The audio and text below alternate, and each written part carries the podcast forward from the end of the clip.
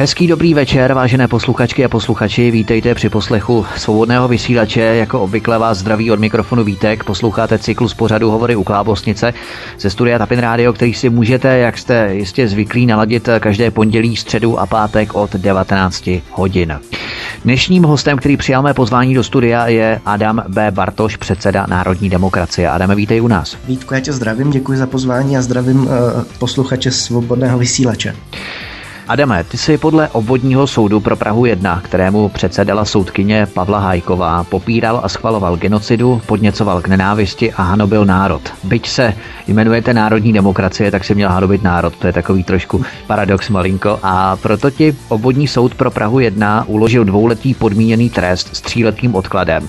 Přitom ti hrozilo 6 měsíců až 3 roky vězení. Rozsudek není pravomocný. Očekával si podobný výsledek nebo jaký nejpravděpodobnější výsledek si odhadoval? Tak já se musím přiznat, že eh, něco podobného jsem čekal a to z několika důvodů. Já jsem něco podobného čekal už v podstatě od chvíle, kdy jsem poprvé vstoupil do té soudní síně, protože to člověk zkrátka pozná podle, podle takových těch uh, gest nebo výrazů tváře uh, toho soudu. Ty už tím máš zkušenosti ze 7. s tím mám zkušenosti. 7. března 2017 v rámci tam je zajímavé to porovnání s tou polnou, ale zkrátka chci říci, že když jsem viděl, jak se soud tvářil, a já schválně říkám soud, tak eh, mně bylo jasné, že to tak jednoduché nebude. A vlastně s každým tím dalším kolem se tady ta moje zkušenost jakoby potvrzovala, protože soudce eh, téměř po každé tvářil eh, velice kyselé k naší straně a naopak třeba když tam byl soudní znalec, tak jemu v podstatě velice pomáhal a tak dále, takže mm.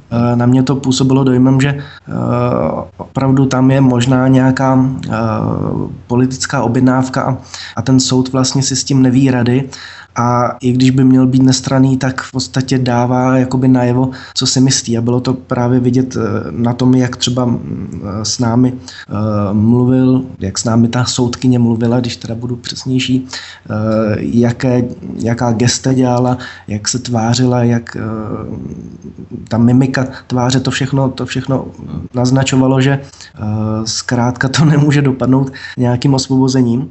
A druhá věc je, že, jak jsem řekl, tam byl evidentní nějaký jakoby politický tlak na tu, na tu paní soudkyni, aby, aby rozhodla.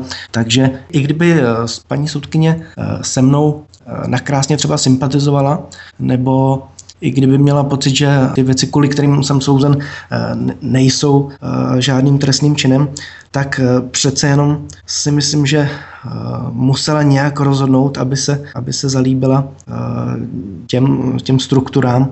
Takže si myslím, že to nakonec dopadlo takovým kompromisem, kdy jsem sice byl odsouzen k tomu trestu, který ty si zmiňoval, ale na druhou stranu, protože státní zástupkyně navrhovala mnohem vyšší trest, myslím tím trest nepodmíněný, čili abych šel sedět na tvrdo, tak si myslím, že tímto způsobem paní soudkyně projevila určitou vstřícnost. Jo? že eh, zkrátka byl jsem odsouzen, ale nebylo to tak, eh, tak drsné, jak třeba možná si někteří přáli nebo očekávali.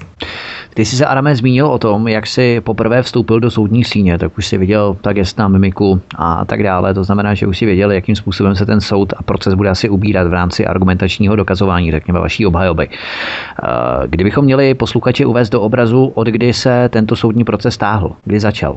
Mám pocit, že eh, někdy v červenci eh, to začalo, takové to první kolo, pak to pokračovalo někdy zhruba před volbami do poslanecké sněmovny, čili někdy v říjnu, to mohlo být druhé kolo. Mezitím se tam stalo, že soudní znalec, který tam měl být přítomen a měl být vyslychán, tak nějak onemocněl, takže se to odročilo. A pak vlastně další kola byla až v prosinci, kdy soudkyně na náš poput, čili na poput obhajoby, četla novinové články Národní demokracie. To zabralo další dvě stání, čili vlastně 23. ledna bylo předposlední a 26. ledna bylo to zatím poslední, kde jsem byl nepravo, nepravomocně odsouzen. Tam bylo evidentní, že už to paní soudkyně chce nějakým způsobem způsobem ukončit, protože uh, zatímco mezi těmi prvními koly bylo uh, rozpětí nějak, několika, několika měsíců, tak vlastně v tu poslední chvíli už to bylo tak, že vlastně skoro každý týden jsem chodil k tomu soudu a, a vlastně teď to bylo tak, že i dvakrát, dvakrát za týden jsem se tam objevil, takže bylo to náročné, já jsem rád svým způsobem, že už je to za mnou, protože i když ten soud bude pokračovat, tak teď je to spíše teď je to vlastně na straně mého obhájce, aby, aby se psal nějaký text odvolání a tak dále. Takže tolik k tomu, jak to probíhalo, kdy to začalo. A ještě jsem si vzpomněl na jednu věc, kterou jsem chtěl říci, když jsem se zmiňoval o tom, že tam bylo vlastně nějak jasné, jak se ten soud vyvíjí a jaký asi názor má paní soudkyně, tak my jsme to poznali i z toho, že ona vlastně téměř, říkám téměř, protože na jednu stranu ona teda vyšla vstříc tomu našemu návrhu a četla ty, ty novinové články Národní demokracie, ale v zásadě téměř odmítla všechny další uh, naše návrhy, čili uh, k tomu se možná dostaneme, ale ano, ano. to byl taky takový zajímavý moment, kdy jsme si uvědomili, že uh, je vlastně rozhodnuto a že skoro, skoro nemá nic smysl, respektive i kdybychom udělali cokoliv, i kdybychom se u toho soudu postavili na hlavu, tak zřejmě ten verdikt nějak eh, nezměníme.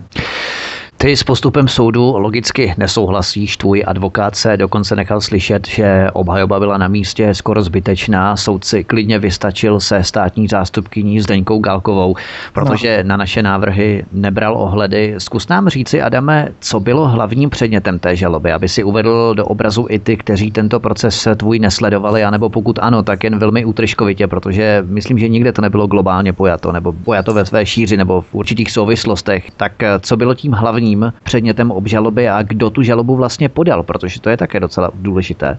Tak já si přiznám, já nebudu eh, používat takovou tu právnickou terminologii, protože i když už eh, s těmi soudy eh, prožívám nějaký druhý rok, tak stále nejsem schopen si zapamatovat čísla těch paragrafů, kvůli kterým jsem souzen ale kdybych to měl říct takovou... Uh...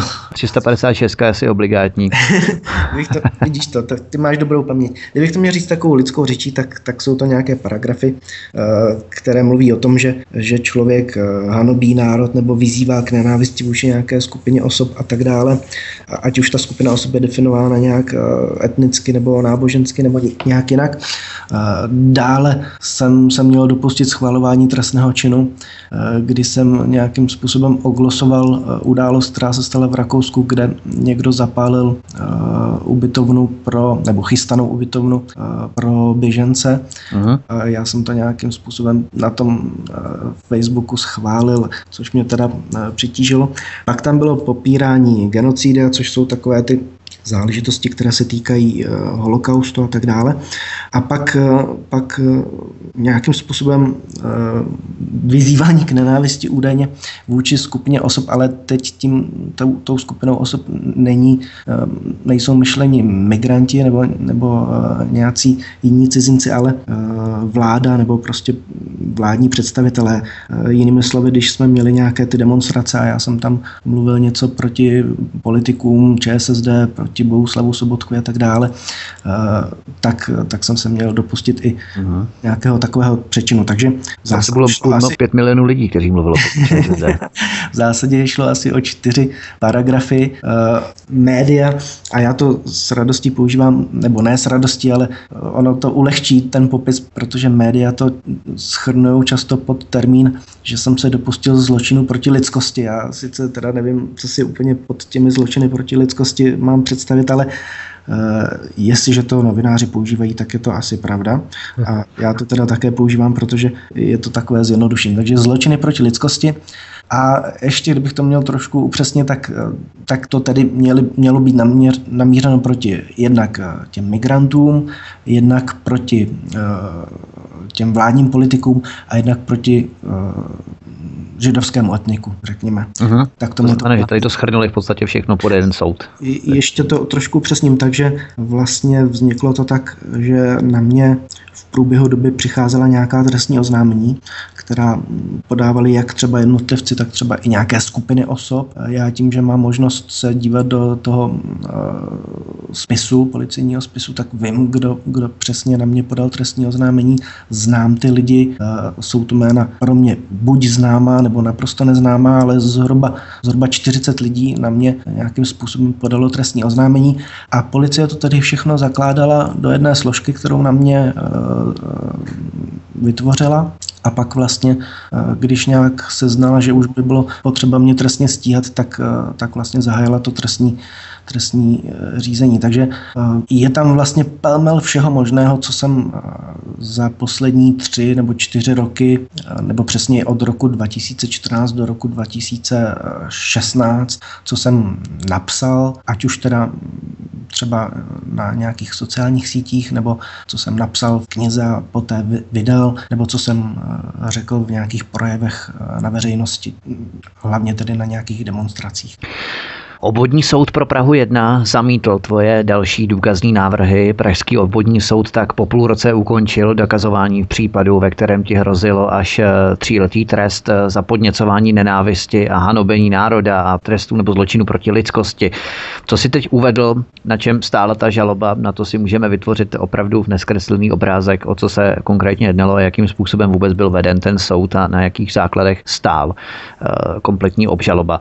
Jaké byly tvé argumenty, kterými si ten podnět žaloby rozporoval, nebo jak si se hájil, pokud uvedeme ty nejkřiklavější pasáže obžaloby, kterými se snažil soud dokázat tvé ideozločiny, tak eh, jak a čím si se bránil? Jaké byly ty argumenty, které většinou tedy soud nechtěl přijmout?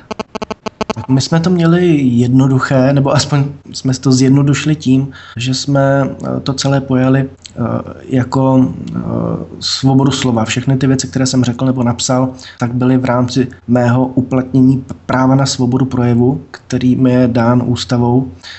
A bylo to proto, že ono by bylo hrozně komplikované, složité a asi by se to, eh, asi by celý ten soudce velice vlekl, kdybychom měli rozporovat každý jednotlivý výrok, který mi byl kladen za vinu. Takže proto jsme se rozhodli, že nebudeme se vyjadřovat k nějakým jednotlivým eh, záležitostem, k tomu, co jsem eh, napsal na Facebook nebo co jsem někde řekl a tomu vysvětlovat, jak jsem to myslel, dodávat ten kontext a snažit se paní soudkyni přesvědčit, že to bylo myšleno nějak jinak, ale eh, řekli jsme si, že budeme, eh, půjdeme tou cestou, že eh, budeme zdůrazňovat, že já mám právo jako každý jiný občan mm. natož jako, jako předseda politické strany vyjadřovat se k tomu, co se kolem nás děje, čili že to spadá do té kategorie svobody slova. Takže na tom jsme to celé postavili a v zásadě, a ty už si to tady zmínil, Moc jsme toho, u toho soudu jakoby víc nesvedli, protože soud nám příliš prostoru nedál. Tam vlastně, když bych to měl schnout, tak došlo jenom k výslechu soudního znalce, kterého jsme teda podrobili několika, několika úmorným otázkám, se kterými se nevěděl úplně rady, takže se trochu zapotil. Například, můžeš uvést? Možná se k tomu dostaneme. Aha. Abych jenom dokončil tu myšlenku, tak to bylo v podstatě jediné, co jsme tam reálně mohli udělat a jinak, jinak platilo to, co jsi zmínil, nebo co říkal můj advokát, v podstatě by si soud vystačil se státní zástupkyní samotnou a ta obhajoba tam byla skoro zbytečná, protože kromě toho výslechu soudního znalce, kdy vlastně i soudkyně nám nechci říct, v tom bránila, ale eh, bylo na ní vidět, jak je z toho roztrpčená, jak, jak skákala eh, do řeči mému obhájci. Tak kromě tohoto výslechu vlastně už se nic jiného nedělo. Ona tam potom teda četla ty novinové články, jak jsem řekl, ale když bylo skončeno tady to dokazování, dokazování eh, tím čtením těch, eh, těch textů. A my jsme měli nějaké další eh, návrhy, které jsme chtěli, aby, aby na ně soud přistoupil, tak to bylo všechno zamítnuto. Takže pak už vlastně velice rychle došlo k těm závěrečným řečem, kdy nejprve teda můj advokát a potom já máme právo říct nějaké poslední, poslední věci, ale tam bylo prostě evidentní, že už paní soudkyně má nějaký, nějaký názor. Takže my jsme to teda měli jednoduché tom smyslu, jak jsem popsal, že jsme se nechtěli pouštět do nějakých detailů, ale mám pocit, že i kdybychom se chtěli do nich pustit, tak by to na tom nic nezměnilo, protože soud vlastně na to vůbec nechtěl přistoupit a nechtěl to slyšet. Postup soudkyně, která například odmítla čtení knih nebo zadání revizního znaleckého posudku, uvítala státní zástupkyně Zdenka Galková. To se dostáváme už k hlavnímu líčení, kdy ti v podstatě nebylo umožněno se bránit legitimní legální cestou, citacemi konkrétních pasáží knih. Jednoduše nikdo se neměl dozvědět, co si psal, ale všichni se měli dozvědět, že si idio zločinec. Ale už je zakázáno tě číst, aby náhodou se nikdo nemohl třeba přesvědčit, že tomu tak třeba není, že bylo, přišel třeba na to, že ono to tak není úplně tak, jak to ten soud tvrdí. Takže eh, to bychom si měli uvědomit, že v podstatě to poselství nebo ten signál toho soudu je, nečtěte Bartoše, ale všichni musíte vědět, že to je ideo zločinec, ale nikdo ho nesmí číst. Máš toho také takový dojem? Eh, přesně tak, eh, přesně takový dojem z toho mám. Tam byl základní problém v tom, že policie, vrchní komisař, pan kapitán Ulrich, který vyšetřoval ten můj případ, odvedl v podstatě špatnou práci. Když teď od, odlídnu od toho, že vůbec uh-huh. celé to bylo politicky motivované a že by, že by orgány činné v trestním řízení neměly se takovouhle věcí vůbec zabývat, měl by uh, jsme ze stolu, ať už teda, ať už by to byla policie nebo, nebo potom státní zástupce nebo teda ten soud, ale ani jedna složka to neudělala. Když od tohoto od, odhlídnu, tak uh, policejní komisař si nedal s tím moc práce, protože on uh, v podstatě napsal, že jsem se dopustil nějakých, uh, jak ty říkáš, ideozločinů, mně se to slovo líbí, ale neuvedl, kde přesně. Takže on, on snesl řadu jakoby důkazů, z jeho pohledu důkazů, které ale důkazy nejsou. On, on prostě řekl, že jsem napsal tady tu knihu, vydal tady tu knihu, vydal tady ty noviny a podobně. Všechny tyto věci i fyzicky předal tomu, tomu soudu, protože mě zabavili při té domovní prohlídce, ale už neřekl, kde přesně v té knize je nějaký výrok, kterým eh, buď teda něco popírám, nebo kterým eh, někomu údajně vyhrožuju, nebo kterým vybízím k nějaké nenávisti vůči nějaké skupině osob.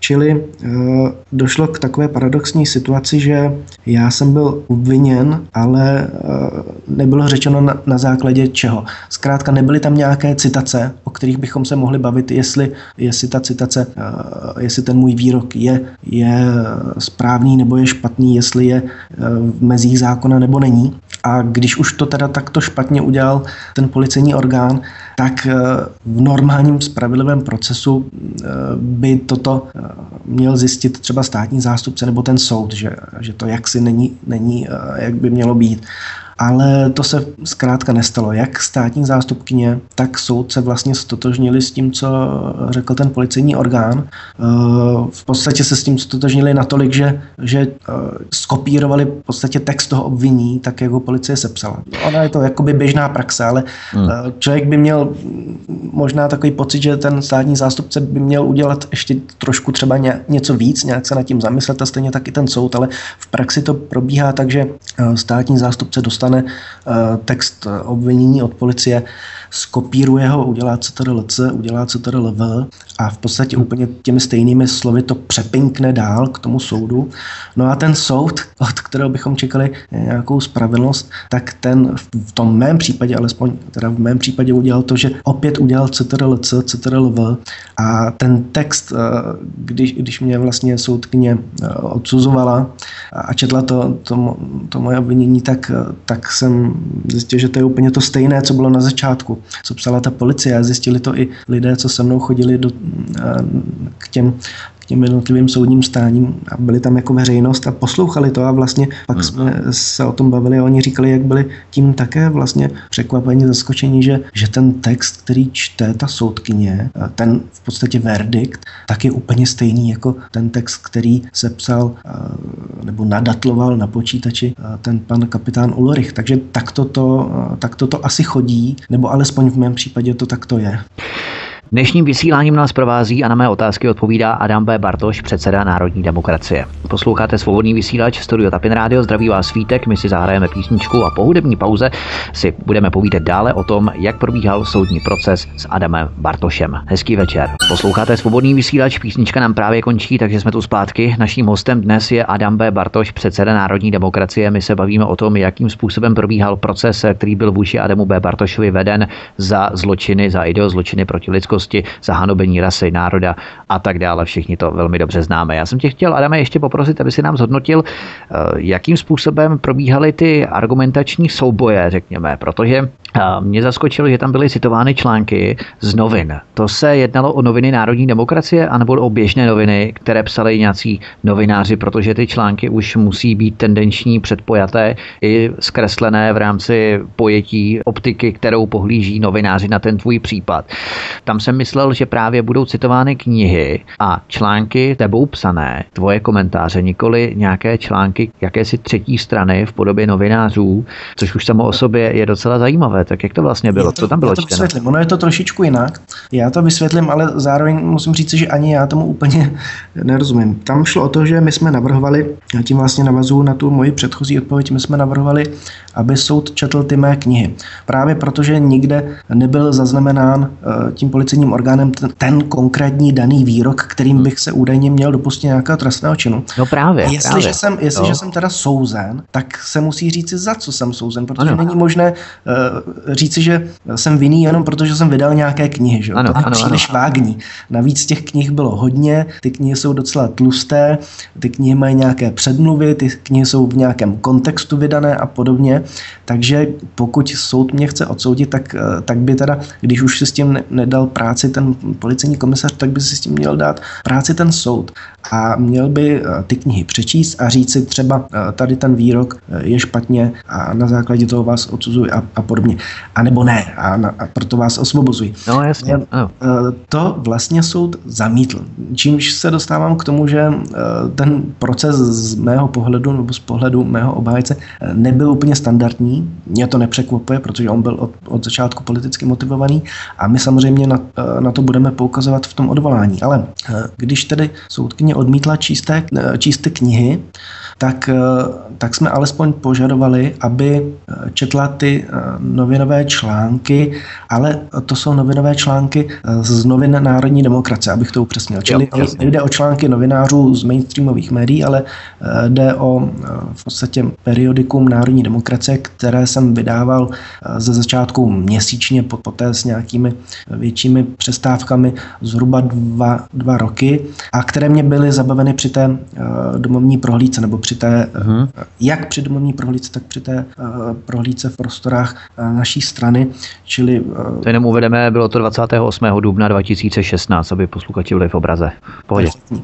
Perfektní. Tam vlastně všechny knihy mě byly zabaveny a byly mě zabaveny i všechny noviny. Kdy, kdykoliv uh, si policie všimla, že tam leží nějaký výtisky novin, tak uh, ty noviny putovaly do takového velkého černého pytle.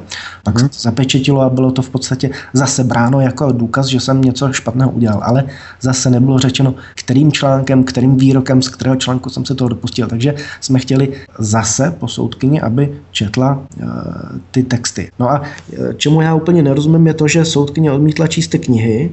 Uh, tomu bych třeba mohl porozumět, že ty knihy jsou tlusté a že by to čtení zabralo jako hodně, hodně času ale souhlasila s tím, že bude číst uh, ty novinové články. Ale to také zabralo samozřejmě spoustu času, protože uh, ona vlastně ty noviny četla od první strany do poslední strany, od prvního čísla prvního ročníku až do, do toho čísla toho ročníku, kdy mě byly zabaveny, čili v podstatě uh, se tam četlo, já nevím, asi nějakých 10, 12 12 uh, čísel těch novin, uh, přičemž každé ty noviny měly uh, čtyři stránky a zkrátka přečíst jedny noviny zabralo v podstatě hodinu času, takže hmm. my vlastně jenom dvě soudní stání uh, jsme tam seděli a poslouchali, jak, jak soudkyně čte ty uh, noviny. Ale i když četla ty noviny, tak ve finále stejně neřekla, co přesně v těch novinách bylo tedy nějakým... Hmm.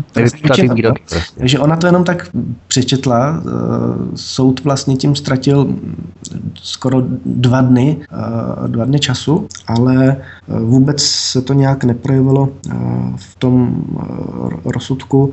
Tam naopak bylo konstatováno, že, že ty texty, které jsou v těch novinách, v podstatě nějak odpovídají tomu mému zaměření a těm mým, těm mým jakoby výrokům a názorům. Takže, takže, takže tak asi jestli jsem odpověděl na ten tvůj dotaz dostatečně. Jasně, děkuji, děkuji. To, to jsem chtěl vědět vlastně. No, to je docela velmi zajímavé světlo, které si vnesl do toho vysvětlení, proč v podstatě co bylo čteno, kým to bylo čteno a jak to bylo čteno, že v podstatě nebyl vypíchnut žádný výrok, který by ospravedlňoval soud eh, k vynesení tohoto rozsudku.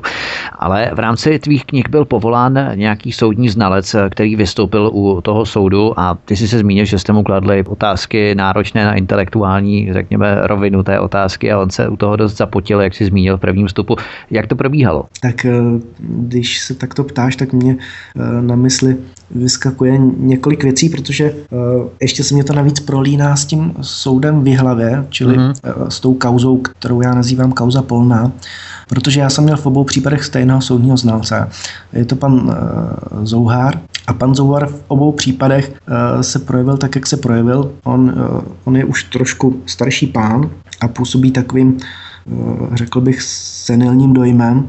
Eh, kdyby si to člověk měl nějak představit, tak, eh, tak je to něco jako Karel Schwarzenberg, když třeba odpovídá v nějakém prezidentském duelu a vypadá to jako když usíná a teď jako má zodpovědět nějaký dotaz a úplně není jako v kondici, tak se do toho trošku zamotává, plete, různě si protiřečí a tak dále. Tohle je zkušenost, kterou jsem udělal s panem Zouharem, je to zkušenost jak z té hlavy, tak z toho pražského soudu.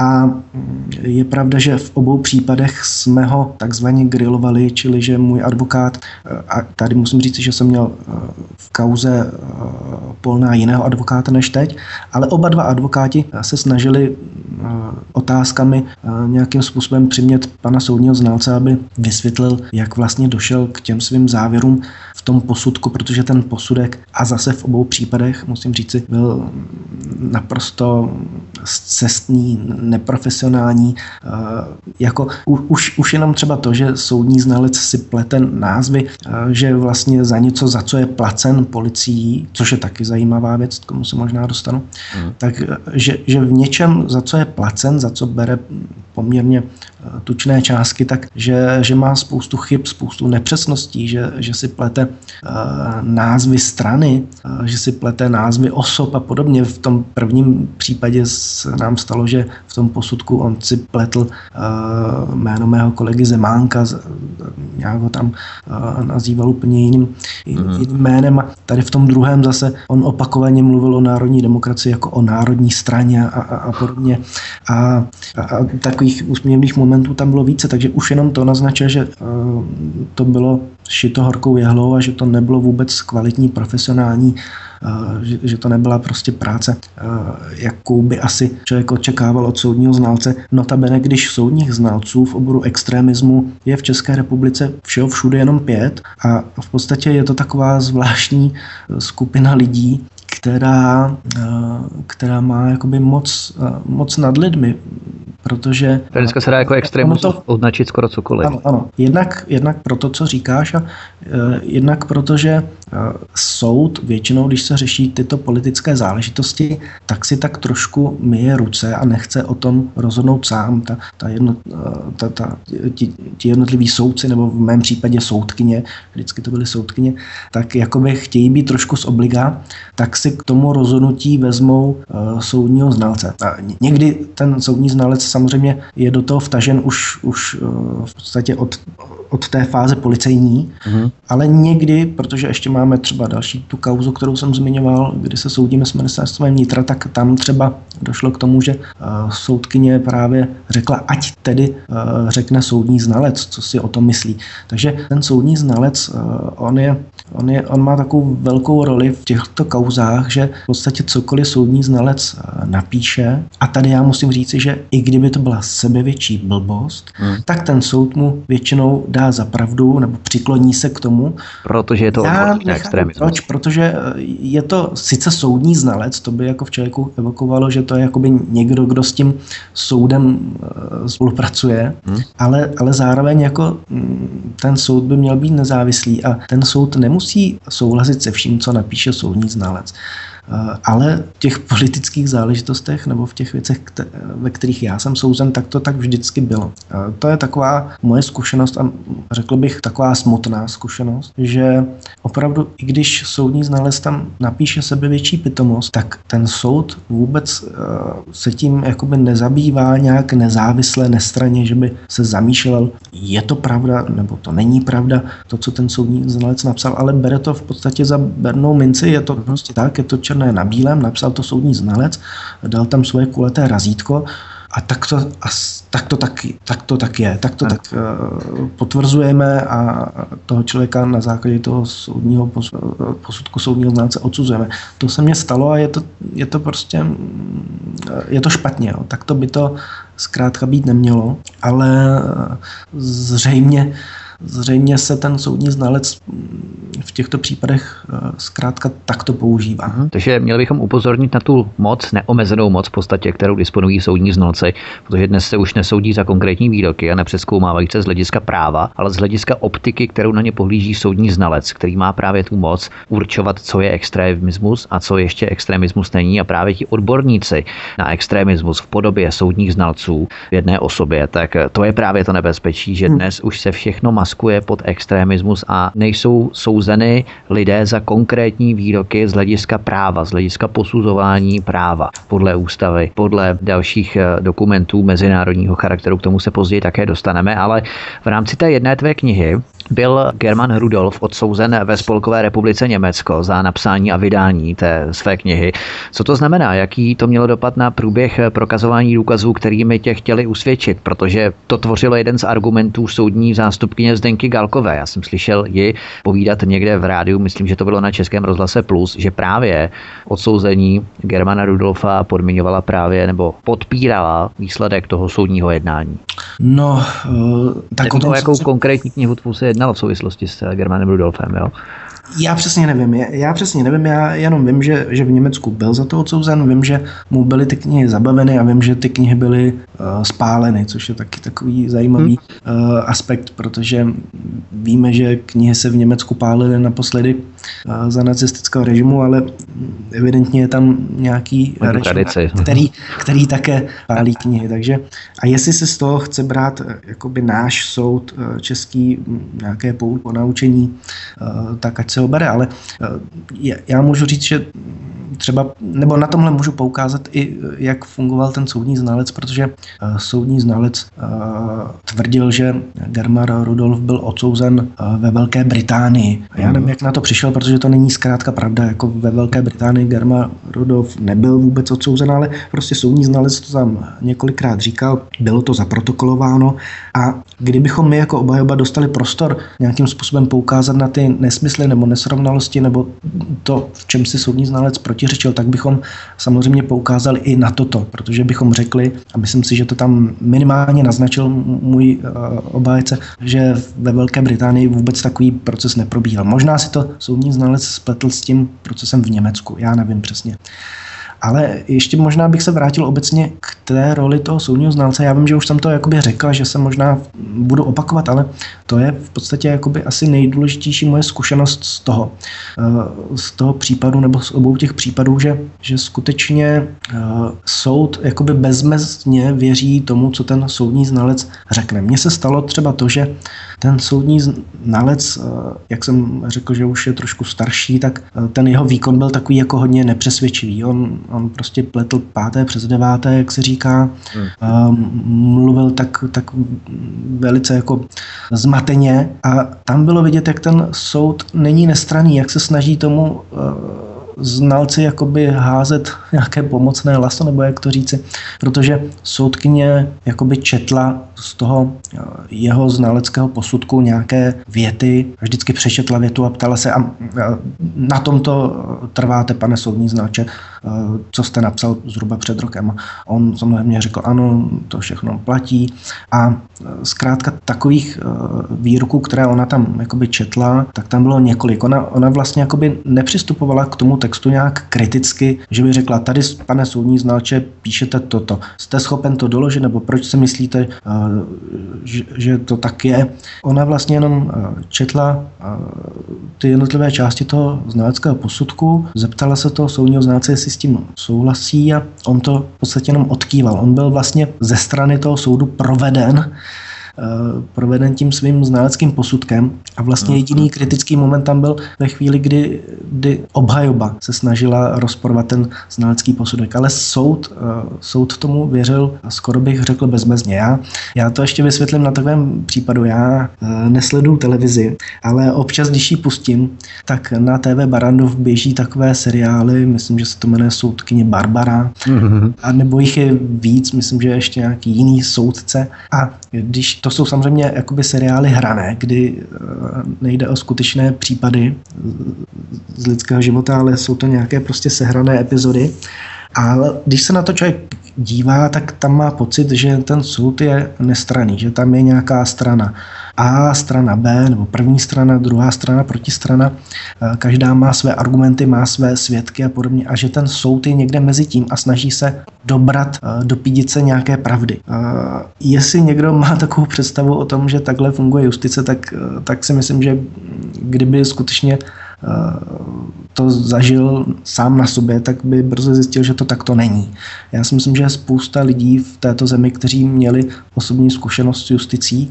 A já nechci říkat, že ta justice je špatná uh, sama o sobě, že nefunguje, uh, ale zatím mé dosavadní zkušenosti jsou takové, že zkrátka mám pocit, že soud se nechce zabývat tady těmi politickými věcmi a opravdu s radostí a s chutí využije uh, nějakého toho znaleckého posudku, aby tu věc mohl smést ze stolu a říct, tady soudní znalec toto řekl, dal na to razítko, takže my o tom vůbec nebudeme diskutovat. Čili jinými slovy řečeno, ten soud vůbec se tím nezabývá, že by nad tím přemýšlel, on to zkrátka bere jako hotový fakt.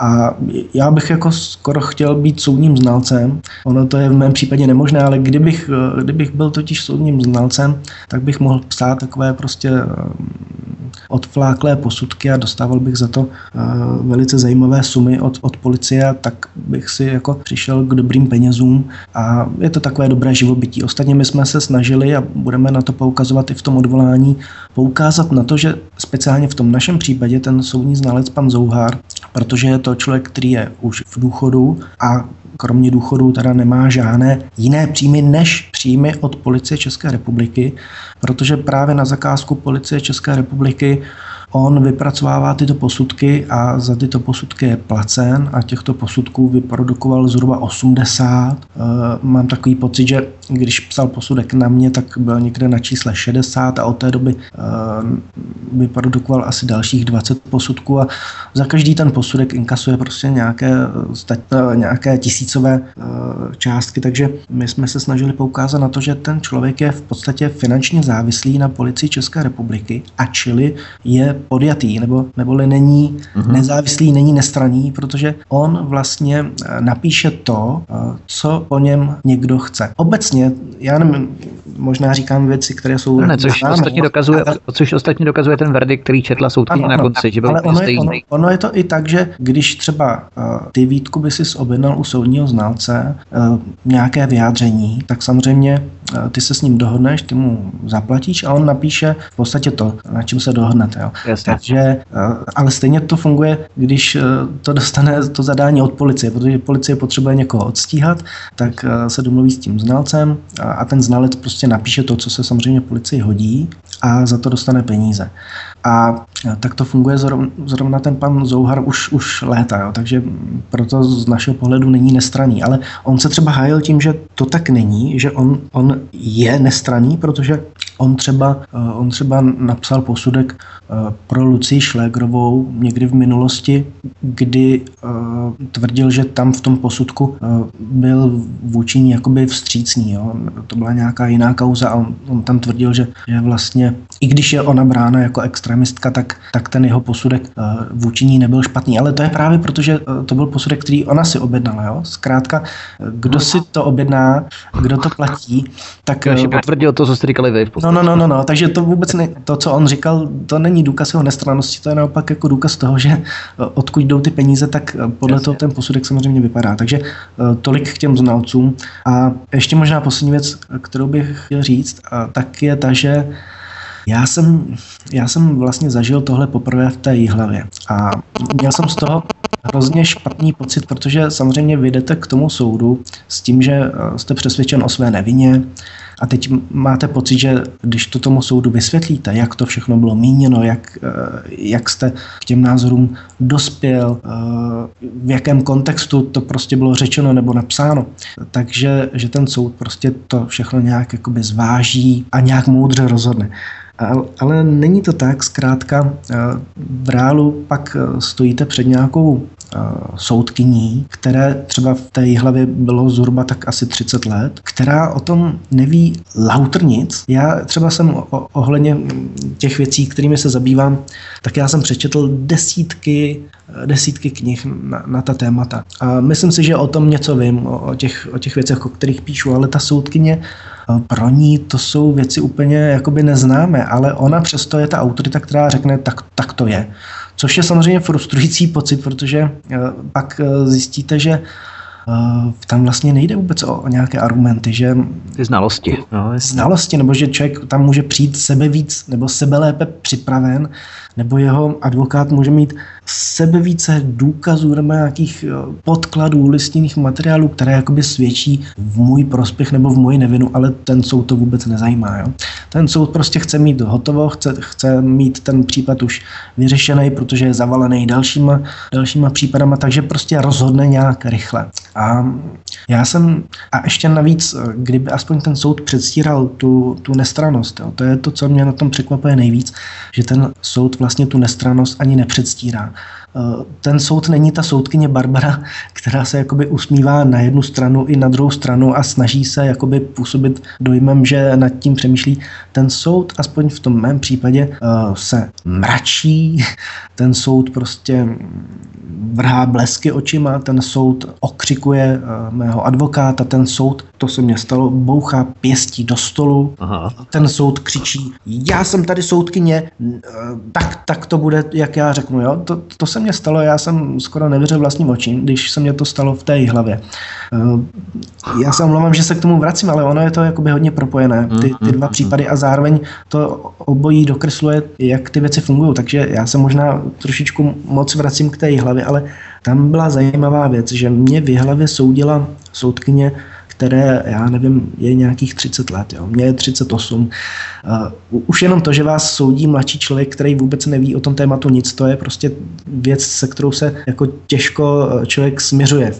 Ale speciálně u toho soudu v hlavě, který uh, média o tom psali, že, že je zavalen uh, spoustou jakoby, případů a nestíhá, tak tam uh, vlastně nabral posilu. Nabral tam soudkyni Terezu Jedličkovou, která mě odsoudila té první kauze a to byla soudkyně, kterou v listopadu 2015 eh, prezident Zeman eh, jak se to říká? Jmenoval. Jmenoval, jmenoval, jmenoval jí soudcem. Uh-huh. A ona už prosinci, čili vlastně uh, ani neuběhl měsíc, už v prosinci uh, mě a kolegu Zemánka odsoudila. Uh, tam, tam, byl prostě, tam byla taková situace, že ten soud uh, tam toho má hodně, nestíhá, je jich tam málo, ty soudkyně tam nějak odcházejí na mateřskou dovolenou takže jsou tam zavaleni, takže se tam velice čekalo na nějakou další posilu a měla přijít soudkyně, která to tam prostě pomůže trošku provětrat. A přišla tam tady ta mladá soudkyně, v listopadu nastoupila a v prosinci už nás odsoudila trestním příkazem, což znamená, že vůbec nebylo nařízeno nějaké líčení, ale rovnou napsala písemně, že nás odsuzuje bla, bla, bla. Jasně. A samozřejmě my jsme proti tomu, proti tomu, teď nevím, jak se tomu říká, to není odvolání, ještě jinak se to, se to nazývá, tak jsme se samozřejmě ohradili a na základě toho už bylo to hlavní líčení, ale zkrátka ona takhle rychle od stolu rozhodla něco, co si snad ani nemohla jakoby přečíst nebo nastudovat. Zajímavý, zajímavý je, že ona tam vlastně, i když se od ní jakoby toho mnoho očekávalo, že bude posilou pro ten hlavský soud, tak ona tam vydržela v podstatě rok a teď, co jsem se koukal, tak i ona odešla na mateřskou, takže eh, moc dlouho tam nebyla, stihla jenom odsoudit mě a pár nějakých dalších lidí a, a zase, zase je pryč a zase ten nejhlavský soud bude zavalen těmi případy.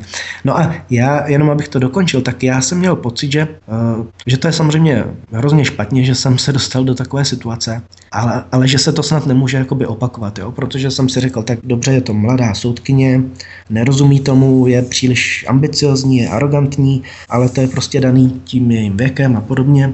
Nebo jsme si třeba nějak lidsky nesedli, protože i v tom prvním případě to bylo, jak jsem říkal na začátku, že člověk vstoupí do soudní síně a teď už to vidí, ty, ty hmm. pohledy, jak, jak prostě uh, se ta soudkyně mračí, jak se tváří. Speciálně u té Terezy Jedličkové to vypadalo jako, že ona mě připadala jak nějaká taková uh, studentka někde na střední, jo, že ona si tam tak jako podpírala tu hlavu a teď, teď už jenom chybělo, jako, že by tam dělala bubliny ze žvejkačky. Takhle jako kyselé znudině se jako by tvářila. Kdykoliv mluvil státní zástupce, tak eh, pokyvovala a kdykoliv jsme mluvili my nebo můj advokát, tak tak eh, jako by dávala oči v sloup a mm, různě jako kroutila hlavou a, a, a tak dále. Takže tohle já jsem si říkal, to snad není možný. A říkal jsem si, to se stane člověku jednou. No ale bohužel mně se to stalo i jako po druhé a to už je jakoby co říct a teď člověk neví, jestli mám jenom takovou smůlu, že se mně to stane dvakrát, anebo jestli opravdu ta justice tímto způsobem funguje, protože a teď už se blížím k závěru tady té mé odpovědi, protože v té druhé pražské kauze, o které se teď bavíme, tak jsem dostal soudkyni, eh, které je, já nevím, možná o 20 let více než, než té jihlavské. Pavla Hajková. Pavla Hajková. Hmm. A já o ní jakoby nechci mluvit nějak špatně, protože jako já si myslím, že ona je pod tlakem, jo, já jí to nemám za zlé, že mě odsoudila, ale jenom, jenom chci říct to, že ona vlastně eh, se chovala podobně přezíravě a t- já to nemyslím zle, já to jenom prostě konstatuju jako fakt. Někdo může říct, že to je můj jakoby subjektivní pocit. Dobře, připouštím, že to může být subjektivní pocit, ale eh, kdo chodil tam se mnou eh, na ta stání a já si velice vážím podpory těch několika lidí,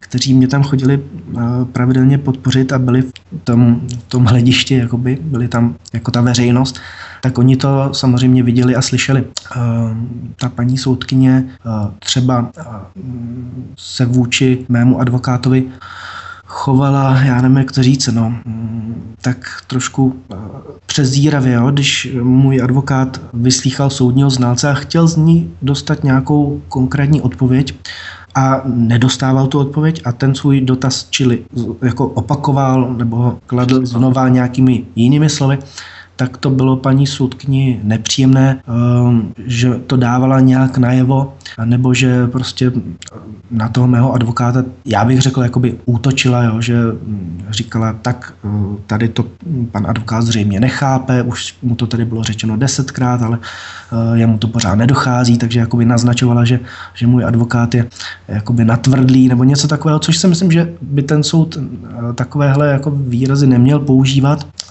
když jsme se prostě zkrátka točili v tom výslechu, tak, tak nás jakoby v tom přerušovala a podobně, takže z toho všeho měl člověk pocit, že to není úplně nestrané a z toho všeho měl člověk pocit určité jakoby nějaké arogance. Už, už jenom v podstatě od samého začátku, co to začalo, ten můj případ, tak já jsem chtěl v rámci nějaké úvodní, úvodní řeči něco, něco říct a, a soudkyni se jako by to nelíbilo, že jsem zacházel do nějakých historických podrobností, říká, co to s tím má společného, mm-hmm. ještě tak věci a, a takovým jako opravdu ne úplně příjemným způsobem, eh, způsobem jakoby mluvila eh, se mnou nebo s tím mým advokátem, že, že jsem si vzpomněl prostě na tu hlavu, že to bylo takové jakoby dejaví, že mm-hmm. člověk měl pocit, že tohle už někdy zažil a je to zvláštní. Adam B. Bartoš, předseda Národní demokracie, naším dnešním hostem. Posloucháte stále svobodný vysílač, už jsme mluvili skoro 30 minut, takže si zahrajeme písničku, dáme si hudební pauzu, abychom si trochu odpočinuli. A potom se budeme věnovat dalším záležitostem týkajících se soudního procesu, který byl veden vůči Adamu Bartošovi za jeho výroky, za psaní knih, za články, které prezentoval v rámci novin Národní demokracie a další podrobnosti. Rozvíjíme se i nějaké další věci ohledně zákulisí, jak tento soud vůbec probíhal. Hezký večer. Adam B. Bartoš, předseda Národní demokracie, je stále hostem svobodného vysílače. Posloucháte Studio Tapin Radio, hovory u Klábosnice. Od nich vás zdraví Vítek, který vás provází vysíláním dnešním večerem. A povídáme si o soudu, který absolvoval Adam B. Bartoš a o žalobách, o obvinění, která byla vznesena vůči jeho osobě za výroky, za články a tak podobně. Adame, prý si veřejně hanobil židy, migranty, muslimy a geje a soudní znalec tvoje jednání označil za formu neonacismu. V čem konkrétně soudní znalec spatřoval ty prvky neo- neonacismu ve tvém jednání? Protože jedno z těch obvinění znělo, že si ve tvých projevech, článcích nebo komentářích na internetu přisuzoval židům pouze negativní vlastnosti, předkládal si v nich eh, překroucená, selektivně vybraná a neprokázaná tvrzení, kterými si se snažil upevnit předsudky o škodlivosti židovského národa, imigrantů imigrantů a muslimů. To je tak eh, skandálně otřesně vágní formulace, že s tímto by mohli odsoudit skoro 2 miliony 800 tisíc eh, voličů prezidenta Zemana anebo dalších lidí z České republiky, protože musíme mít na paměti, že není žádný zločin odmítat migraci. Oni se to snaží položit do té roviny, jako by to bylo jakési stigma. Ne, hmm. je to naprosto legitimní postoj, stejně jako je menšina Čechů pro migraci. Většina Čechů je proti migraci, naštěstí. Je to stejně legitimní postoj jako postoj pro přijímání migrantů, tak je stejně legitimní postoj i pro jejich odmítání. Ano. Hmm. Jaký Rubikon si tedy překročil ty, že už přisuzuješ migrantům špatné vlastnosti a tak tě odsoudili? No, to je správná otázka. My jsme se to také snažili eh, zjistit u toho soudního znalce, na základě čeho vlastně on eh, má tady tento pocit, který nějak vepsal do toho svého znaleckého posudku, ale to se nám samozřejmě nepodařilo, protože i když jsme mu kladli ty otázky, otázky a kladli jsme mu je opakovaně, protože neodpovídal na ty otázky, tak jsme to z něj nedostali. Jak jsem řekl, ta eh, soudkyně se ho jakoby zastávala. Ona, když viděla, že my klademe pořád ty dotazy, tak říkala, teď už tady pan soudní znalec na to odpověděl, soudu to stačí, tak to, jak jasně, to řekl. Jasně. Ale přitom ten soudní znalec eh, jakoby úplně tápal, nevěděl. On říkal nějaké fráze, floskule, uh, keci v podstatě, když to řeknu lidsky. Jasně. Ale tomu soudu to samozřejmě stačilo. Ale abych se vrátil k tomu, na co se ptáš, ten soudní znalec to nebyl samozřejmě schopen vysvětlit. On, on zůstal u těch, u těch frází, že to je neonacismus. A my, když bych to měl jakoby nějak zjednodušit, jak jsme se ptali, co je na tom neonacistického? On samozřejmě vytrhl nějaké věty z těch mých projevů, protože úkolem, který dostal od policie, bylo eh, posoudit charakter mých projevů a on samozřejmě řekl, že moje projevy jsou nenávistné, rasistické, já nevím, bla, bla, bla. A eh, jako chtěl to doložit tím, že eh, vybral z těch mých projevů, přičemž každý můj projev, i ten nejkratší, trvá zhruba 15 minut. Takže tam samozřejmě, samozřejmě je řečeno hodně věcí v tom každém projevu a on vybral zhruba nějakých pět, deset vět, eh, kterými jakoby chtěl ilustrovat, že to, ten projev byl opravdu nějak jako závadný. Jo. Ale i, i když vybral ty věty, tak on vybral takové věty k našemu překvapení, které byly jako naprosto neutrální. Já nevím, teď eh, nemám to tady před sebou, abych to mohl konkrétně odcitovat, ale on citoval takové pasáže z mého projevu, které, eh, já nevím, kde jsem třeba říkal, tohle je potřeba jako zastavit, myšleno tu nelegální migraci, musíme, musíme to změnit a podobně. Dáváme vládě týden, aby zareagovala na ty naše požadavky a, a podobně. A ten soudní znalec řekl, no to jsou takové nenávistné projevy. Vlastně vládo máte týden a podobně, skandovali tam a, a tak dále. Bartoš řekl, musíme to změnit. Zkrátka takové jakoby neutrální výroky si ten soudní znalec vybral a na základě toho on tvrdil, že to je nějaký neonacismus. Já to prostě nechápu doteď, nechápe tomu i advokát, soudní znalec sám to nebyl schopen vysvětlit a nabývalo to až takových komických momentů při tom jeho výslechu.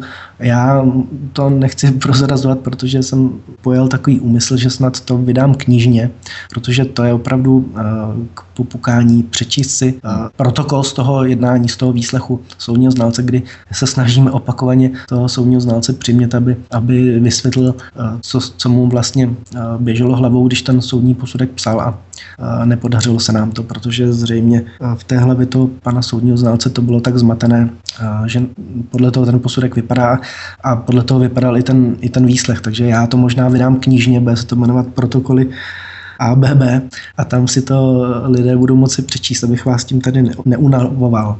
Já bych to možná pojmenoval jako protokoly soudních mudrců.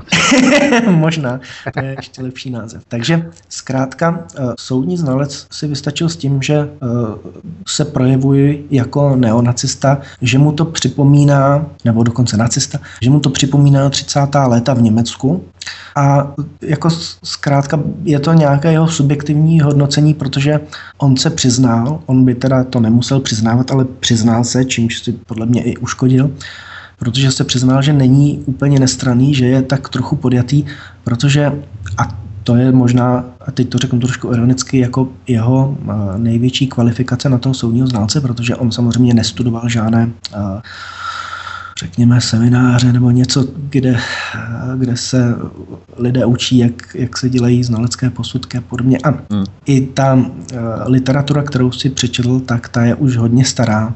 On opakovaně tam argumentoval nějakými dvěma knihami, které vyšly někdy v 50. letech a uh, samozřejmě byly poplatné tehdejšímu režimu a uh, byly to knihy o, o, o válce, o, o nacismu a tak dále. A to je v podstatě jeho ideová výbava. Jo? Tam je nutno říci, že to je prostě člověk, Eh, bývalý příslušník SNB, eh, komunista přesvědčením. Jasně. Starší pán, ale já nemám nic proti komunistům eh, v zásadě.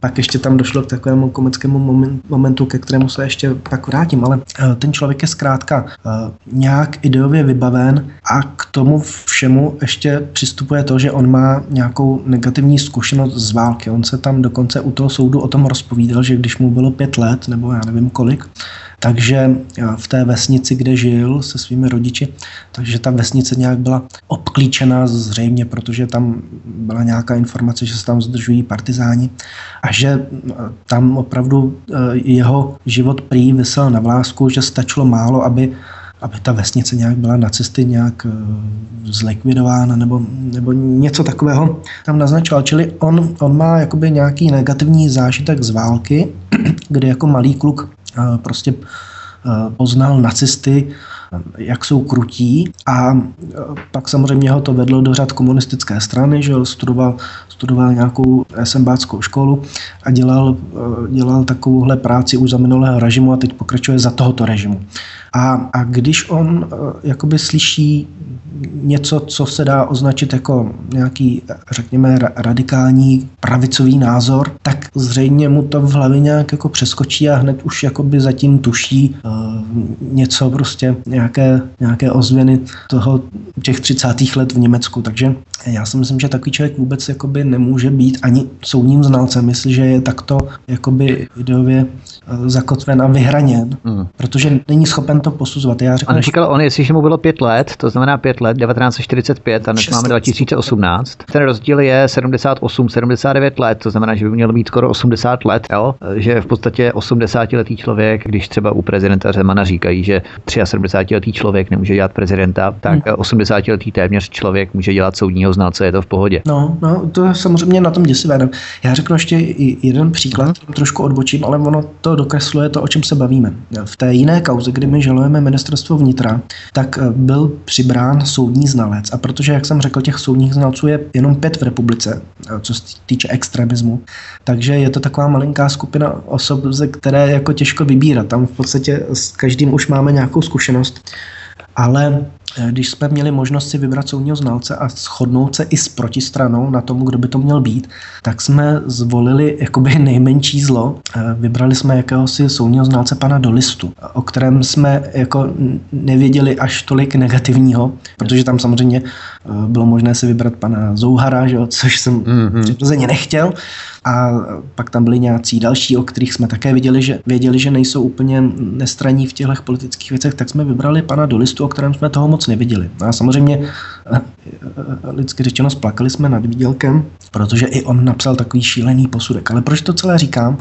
Ehm, my jsme až posléze zjistili, že eh, pan soudní znalec Dolista kandidoval v roce 2010 jako lídr kandidátky v komunálních volbách v Budějovicích, čili byl jednička, eh, kandidoval na primátora za uskupení, nebo tehdy to byla koalice, trošku eh, prapodivná koalice, Piráti svobodní, Aha. tehdy šli společně.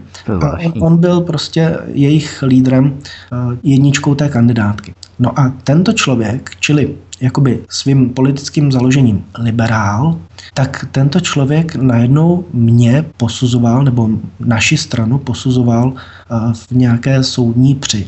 A samozřejmě napsal nějaký posudek, který eh, vůči nám nebyl úplně přívětivý. A já se ptám, a my se budeme takto ptát z toho soudu, jestli je to v pořádku, že člověk, který se tady politicky angažuje eh, jako v rámci nějaké konkurenční strany, jestli může psát posudek o nějaké jiné politické straně. Eh, já si zkrátka laicky uh-huh. myslím, že, že by neměl a že, že je v tu chvíli jako podjatý, čili že není nestraný a že by se zkrátka eh, vůbec do takových věcí neměl pouštět, ale taková je, taková je realita a zřejmě to nikomu nevadí. A podobné je to s tím panem Zouharem, který, eh, který se liší jenom v tom, že, že to není liberál, ale je to prostě klasický levičák a je to prostě starý pán, který zažil válku, má, má strach prostě ze všeho, co, co zavání nějakou pravicovostí a, a tímto měřítkem jakoby posuzuje všechno. Ale abych mu zase nekřivdil, tak já musím říct o panu Zouharovi, já řeknu dvě takové věci, které ilustrují, eh, co, co vlastně ten člověk, nebo aspoň v tuto chvíli, eh, v tom jeho věku, ve kterém je, co je zač. On, on je to člověk, který v zásadě by klidně mohl být členem naší strany, když to takto řeknu, jo? protože uh, on se, on se potom eh, na těch veřejných toaletách u toho soudu potkal s jedním mým kolegou, který mě tam chodí podporovat a ten můj kolega se s ním tam dal do řeči a tak se nějak bavili o té migraci nelegální a podobně, o Americe a o tom, že prostě Amerika je taková, teď teda za Trumpa už je to lepší, ale dřív ta Amerika byla, že jo, taková eh, jeho slovy řečeno imperialistická, takže se tam jakoby na tom záchodku tak trošku zanadávali na tu Ameriku a, a podobně. A proč to říkám? Ono, ono z něj vlastně vylezlo, že on má v podstatě podobné názory, ten pan soudní znalec. On to vlastně řekl i při tom svém výslechu, že eh, ta nelegální migrace, a tím se trochu vracím k tomu, co ty si tady řekl, nebo čím si to uvedl, uvodil, tak on říkal, že vlastně nelegální migrace je jakoby jistý problém, že, eh, že ty lidi platíme eh, z našich daní a podobně, že je jakoby legitimní to kritizovat. To on tam připustil, to u toho soudu zaznělo.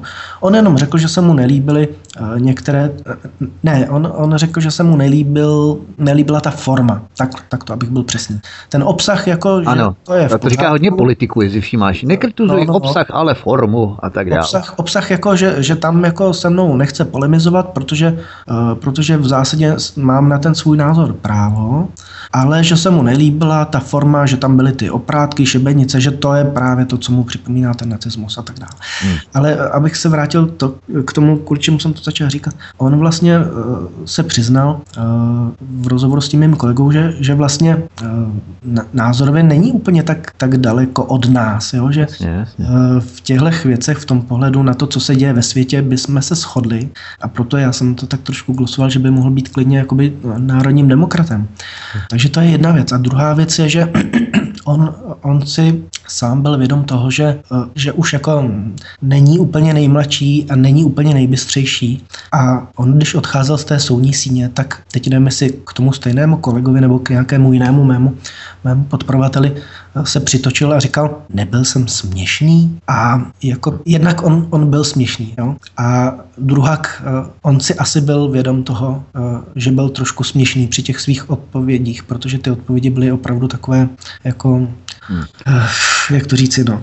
Byl prostě takový trošku senilní a on si to zřejmě uvědomoval a, a měl i potřebu se na to zeptat a jakoby se ujistit, než odešel z té soudní síně, jestli to nebylo jakoby trapné. Čili já z toho vyvozu, že on sám měl nějaké takové tušení, že se mu to úplně nepovedlo a zřejmě chtěl, aby mu někdo to vyvrátil, aby mohl odejít s, jakoby s klidným srdcem, že to, že to bylo dobrý. Ale takže i když, i když to tak, tak to bylo, tak to to vyznělo, tak ten soud měl pocit, že soudní znalec všechno vysvětlil úplně v pořádku, že není třeba o ničem pochybovat. Tak to prostě funguje. Mm-hmm. Mimochodem, my jsme se tu tady bavili, abychom linii toho rozvodu příliš netříštili, tak my jsme se tu bavili v rámci teda toho tvého obvinění, že přisuzuješ muslimům a migrantům špatné vlastnosti. A to je jeden z těch problémů, který soud shledal jako předmětným pro to, aby znesl to obvinění, aby to zahrnul do těch obvinění. Já tady jenom ocituju jednu záležitost. Německo říjen 2015. Spolková spravodajská služba BND, Spolkový úřad vyšetřování BKA, to je jakási německá obdoba americké FBI, a Úřad na ochranu ústavy ostře varovali před imigrační politikou Angely Merkelové. Podle utajované zprávy, kterou získal deník Welt Ansentag, bylo vysoce pravděpodobné, že dojde k výbuchu antisemitismu díky dovozu radikálního islámu do Německa. Můžeme výsledky zjištění všech těchto tří německých tajných spravodajských služeb považovat za přisuzování špatných vlastností imigrantům. Co myslíš? No, neměří se, neměří se stejným metrem v Evropě.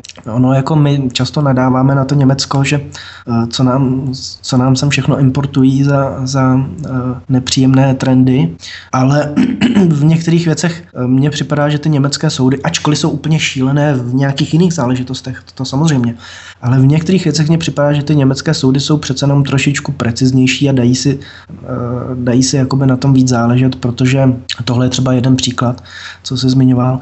A já bych zmínil třeba jiný příklad, kdy eh, došlo k nějakému útoku na synagogu, tuším, že snad zápalnou lahví, nebo... Uh, ano, molotovy koktejly, přesně tak. Uh, vlastně, ale bylo to ze strany, to zase trošičku mění tu situaci, k tomu se ještě trošku dostanu. Uh, bylo to teda ze strany těch uh, migrantů, jakoby, nebo nějakých těch cizinců, kteří žijí v Německu a kteří jakoby z přirozenosti jsou zaměřeni proti židům. Ano, jednalo se o soudní případ ve Wuppertalu, severní Poríní ve Sfalsku, kde tři muslimové hodili molotovové koktejly na synagogu a v rámci toho byli v podstatě zproštění toho obvinění. Ten soud nebo rozsudek toho vrchního zemského soudu zněl, že pokus vypálit synagogu v německém Wuppertalu v severním Poríní ve Sfalsku byl přiměřený krok, který měl vyjádřit nesouhlas s politikou Izraele v pásmu Gazy. Ten zemský soud odmítl antisemický motiv těch tří muslimů, kteří hodili ty molotovové koktejly na synagogu a zapálení synagogy mělo podle nich obrátit pozornost ke konfliktu v Gaze, sdělil Johannes Spinel, mluvčí toho vrchního zemského soudu. Myslíš tedy, když eh, státní zástupkyni imponoval německý soud ve věci Germana Rudolfa, tak eh, stejně imponoval výsledek eh, tohoto rozhodnutí. Tedy pokud by si místo psaní knih čistě hypoteticky házel molotovové koktejly na synagogy, vyjadřoval by si tím pouze tvůj postoj k Izraeli a stejně vehementně by se odvolávali na rozhodnutí německého soudu jako nyní. No, to je, úsměv, to je úsměvná, ale je to opravdu legrace, protože eh, já, řekněme, mám nějaké kritické výhrady třeba k Izraeli, což je legitimní věc a já je třeba řeším tím způsobem, že o tom mluvím nebo, nebo píšu, nebo napíšu o tom knihu a tu vydám. A neházím nikam žádné molotovové koktejly, ani nevybízím. To je vlastně to, co mě na tom nejvíc rozčiluje. Ono, ono to zní tak, jako že uh, soud řekne, že vybízím, nebo že hlásám nenávist, vybízím k nenávisti a člověk hnedka se jako představí, člověk jako neznalý věci si představí, že, uh, že já jsem teda nějaký jako zlý člověk, který říká běžte, tam je prostě mm-hmm zapalte, vypalte, zničte, uh, něco s nima udělejte nepěkného. A přitom já nic takového neříkám, já jenom se se svým jakoby kritickým myšlením snažím ano. podívat na, na nějaké věci, které jsou třeba tabuizované, třeba se o nich moc nemluví, ale já si myslím, že by se právě proto o nich mluvit mělo. To je a přesně ten vytváření mediálního obrazu, že v mainstreamu z tebe dělají skoro jako stvůru nenávistnou. Jo? Nějakou kultivovanou formou se snažím jako na něco poukázat.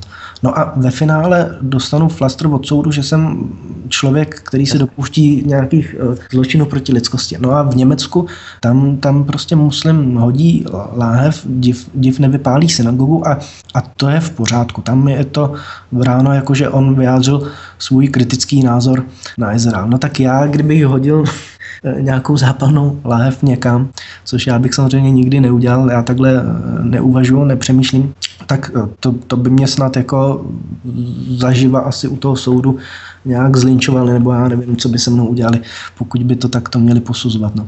Ale to Německo ještě, ještě mě napadl další příměr a to byla věc, na kterou jsme soud upozorňovali. Tady ta, o které jsme se bavili, to jsme tam vůbec neuváděli, ale teď jsem se na to vzpomněl.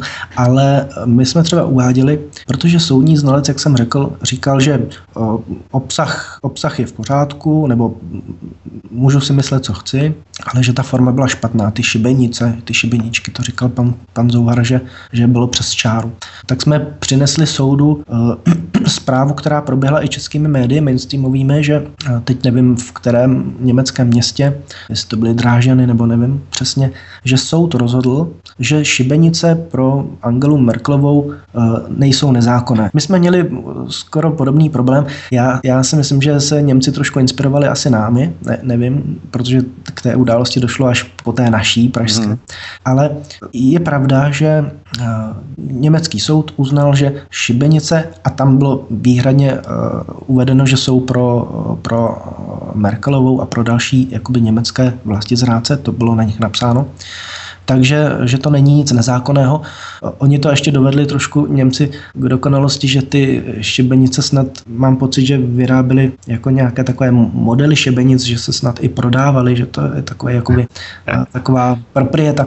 A ani to není jakoby trestný čin. Jo?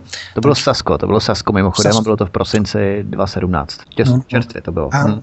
musím teda říct, že v tomhle se musím zastat jakoby eh, České republiky, že i v České republice, a o to je to celé paradoxnější, že v České republice to samozřejmě ty šibenice nakonec po všem tom mediálním povyku bylo vyhodnoceno tak, že to také není nic, eh, nic závadného a není to nic trestného. Jo. Ono samozřejmě bylo kolem toho velké halo, vyslovovali se k tomu všichni politici, co, co nějak v této zemi něco znamenají. Eh, pan ministr vnitra byl hrozně rozezlen a požadoval po policii, aby to nějak prověřila, jestli to nějakým způsobem se nedá klasifikovat jako trestný čin. On to trestný čin nebyl, zákon nic takového nezná, ale oni se ještě co vymyslet, zařadit to do nějaké kategorie, aby to mohli příště zakázat. Ale ani přes tuto jakoby snahu nebo přes tuhle uh, objednávku z nejvyšších míst uh, tak se to nepodařilo. Vlastně policie to prošetřovala a nakonec řekla, že, že to bylo v pořádku.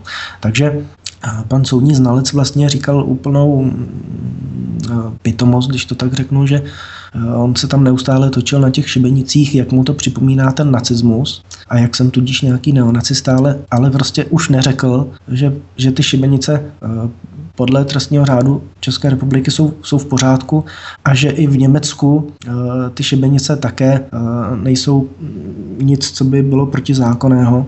Takže to jsme se snažili paní soudkyni nějak tam doložit aspoň tady těmi citacemi z těch novinových článků, ale mám pocit, že to už jakoby stejně nesehrálo žádnou roli v tom. Ale v tom obvinění soudu taky stálo, že hanobíš i geje. Zkusme si připomenout výrok z línského hejtmana a lidoveckého politika Jiřího Čunka, který v červenci 2017 uvedl, že pochod Prague Pride je pochod smrti této civilizace. V čem shledáváš tento výrok natolik odlišným od eh, výroků tvých, kdy byli gejové zahrnuti v řadě obviněních? Co si prohlásil o gejích? Já si nespomínám, že bych o gejích prohlásil něco jakoby ne- negativního co by se takhle dalo eh, jako citovat a na čem by se dala jakoby hmm. dokladovat nějaká moje údajná nenávist k ním. Jo. Hmm, to je zvláštní, protože to taky oni zahrnuli. Jsem jakoby někdy vystupoval kriticky, tak to bylo vůči tomu pochodu Prague Pride, který, který je trnem v oku i mnoha homosexuálům samotným, protože samozřejmě je to staví do takového neúplně eh, pozitivního světla, že ta veřejnost přece jenom to vnímá trošku zvláštně ty exibice, takže ani těm gejům samotným to často není úplně pochuti. A maximum, co jsem já proti tomu udělal, bylo, že, že jsem spolu se svými kolegy si sednul na, na silnici, kudy ten pochod šel a asi na 10 minut v roce 2014, tuším, tak jsme ho zastavili a, a pak samozřejmě tam nastoupily nějaké policejní jednotky, antikonfliktní tým, pak, pak těžko oděnci a skončili jsme v celé a myslím, že jsme každý pak museli zaplatit tisíc korun jako v rámci no. přestupkového řízení. Takže to bylo všechno a pak myslím, že asi dva roky na to jsem se snažil uh, nějakým dopisem adresovaným uh, panu Valekovi, který, který nějak uh, šéfoval, Valek. Hm? který šéfoval tomu té organizaci, co to připravuje, tak jsem se snažil mu rozmluvit, aby to nedělal ten, ten další pochod, ale pak do toho přišla tam migrantská krize a uh, my jsme měli jiné starosti a tehdy uh, dokonce s, v ten den, kdy byl Prague Pride, tak jsme, tak jsme vlastně se zaměřili spíš na tu otázku uh, migrace. Měli jsme tuším třetí tábor lidu, takže... Já jenom uvedu skutečnost, že jak jsme se tu bavili a padla tu řeč o Česlavu Valekovi, tak eh, Česlav Valek eh, vystupuje i zároveň za organizaci Open Society Fund Praha, co znamená George Sereš. Mhm. Zároveň absolvoval International Visitors Leadership, což je americký vládní program, výměný program. Eh, vy třeba Lenka Bradáčová, Ivo Ištván, Pavel Zeman a další, že to všichni víme, o co jde. To bych chtěl zmínit na konci tohoto vstupu, než si dáme písničku, tak generálním sponzorem Prague Pride 2017 byla farmaceutická společnost GlaxoSmithKline, firma, která se honosí tím, že zaujímá přední světové pozice v léčbě onemocnění HIV a také vyrábí preparáty zabraňující rozvinutí syndromu získaného selhání imunity, tedy AIDS. Tak eh, tomu se skutečně říká podpora cílové skupiny zákazníků. Ale ty si to zmínil Prague Pride 2014, tak nejen na tohle norské fondy, respektive EEA Grants, nebo respektive EEA Grants, poslali nadaci Prague Pride v roce 2014 milion 629 418 korun českých. To je taky další záležitost, která dokresluje tyto, tyto věci faktického charakteru. Tam jde o to, že pokud někdo eh, tady ty pochody a vůbec celou tu agendu, eh, která se týká homosexuálů, ať už jejich práv, eh, adoptovat děti nebo všeho možného dalšího, co si oni vymyslí, pokud toto někdo jakoby nevítá, nemává nějakými fangličkami mávátky, nechodí v tom průvodu nějak barevně oděn nebo zahalen do nějakých duhových vlek, tak v podstatě tak je brán jako, jako někdo, kdo eh, vyvolává nenávist nebo cítí nenávist vůči této skupině osob. Já samozřejmě vůči těmto lidem žádnou nenávist necítím, nějak eh, proti ním nic v zásadě nemám, jenom to nějak kritizuji. Což ale, je legitimní. Ale, le, což je legitimní, jak říkáš správně, ale pro, pro některé lidi, a zvlášť v mém třeba ožehavém případě, kdy jsem nějak jakoby politicky pronásledovaný, tak už to stačí k tomu, abych byl označen, že jsem nějaký homofob nebo že ty lidi nesnáším a vybízím k nějaké, k nějaké nenávisti vůči této skupině osob. Je to samozřejmě nesmysl. Hmm. Jo, já mám samozřejmě jako každý jiný člověk právo kritizovat některé věci, a to také dělám, ale samozřejmě eh, policejní orgán nebo soudní znalec si může vyzobnout z mých projevů nějakou větu a použít ji jako důkaz, že, že prostě mám vůči této skupině osob nějakou nenávist. A to, s tím se samozřejmě Eh, proti tomu se těžko nějak člověk brání, protože, jak jsem popsal, jak jsem to tady vlastně sáhodlouze popisoval, Eh, to, tady to není souboj argumentů, to, to jsou eh, zkrátka nějaké jakoby pocity. Někdo má nějaký pocit a to se těžko vyvrací, když navíc ještě ten soud jakoby uh, není nestraný a nechce, nechce ty vaše argumenty slyšet.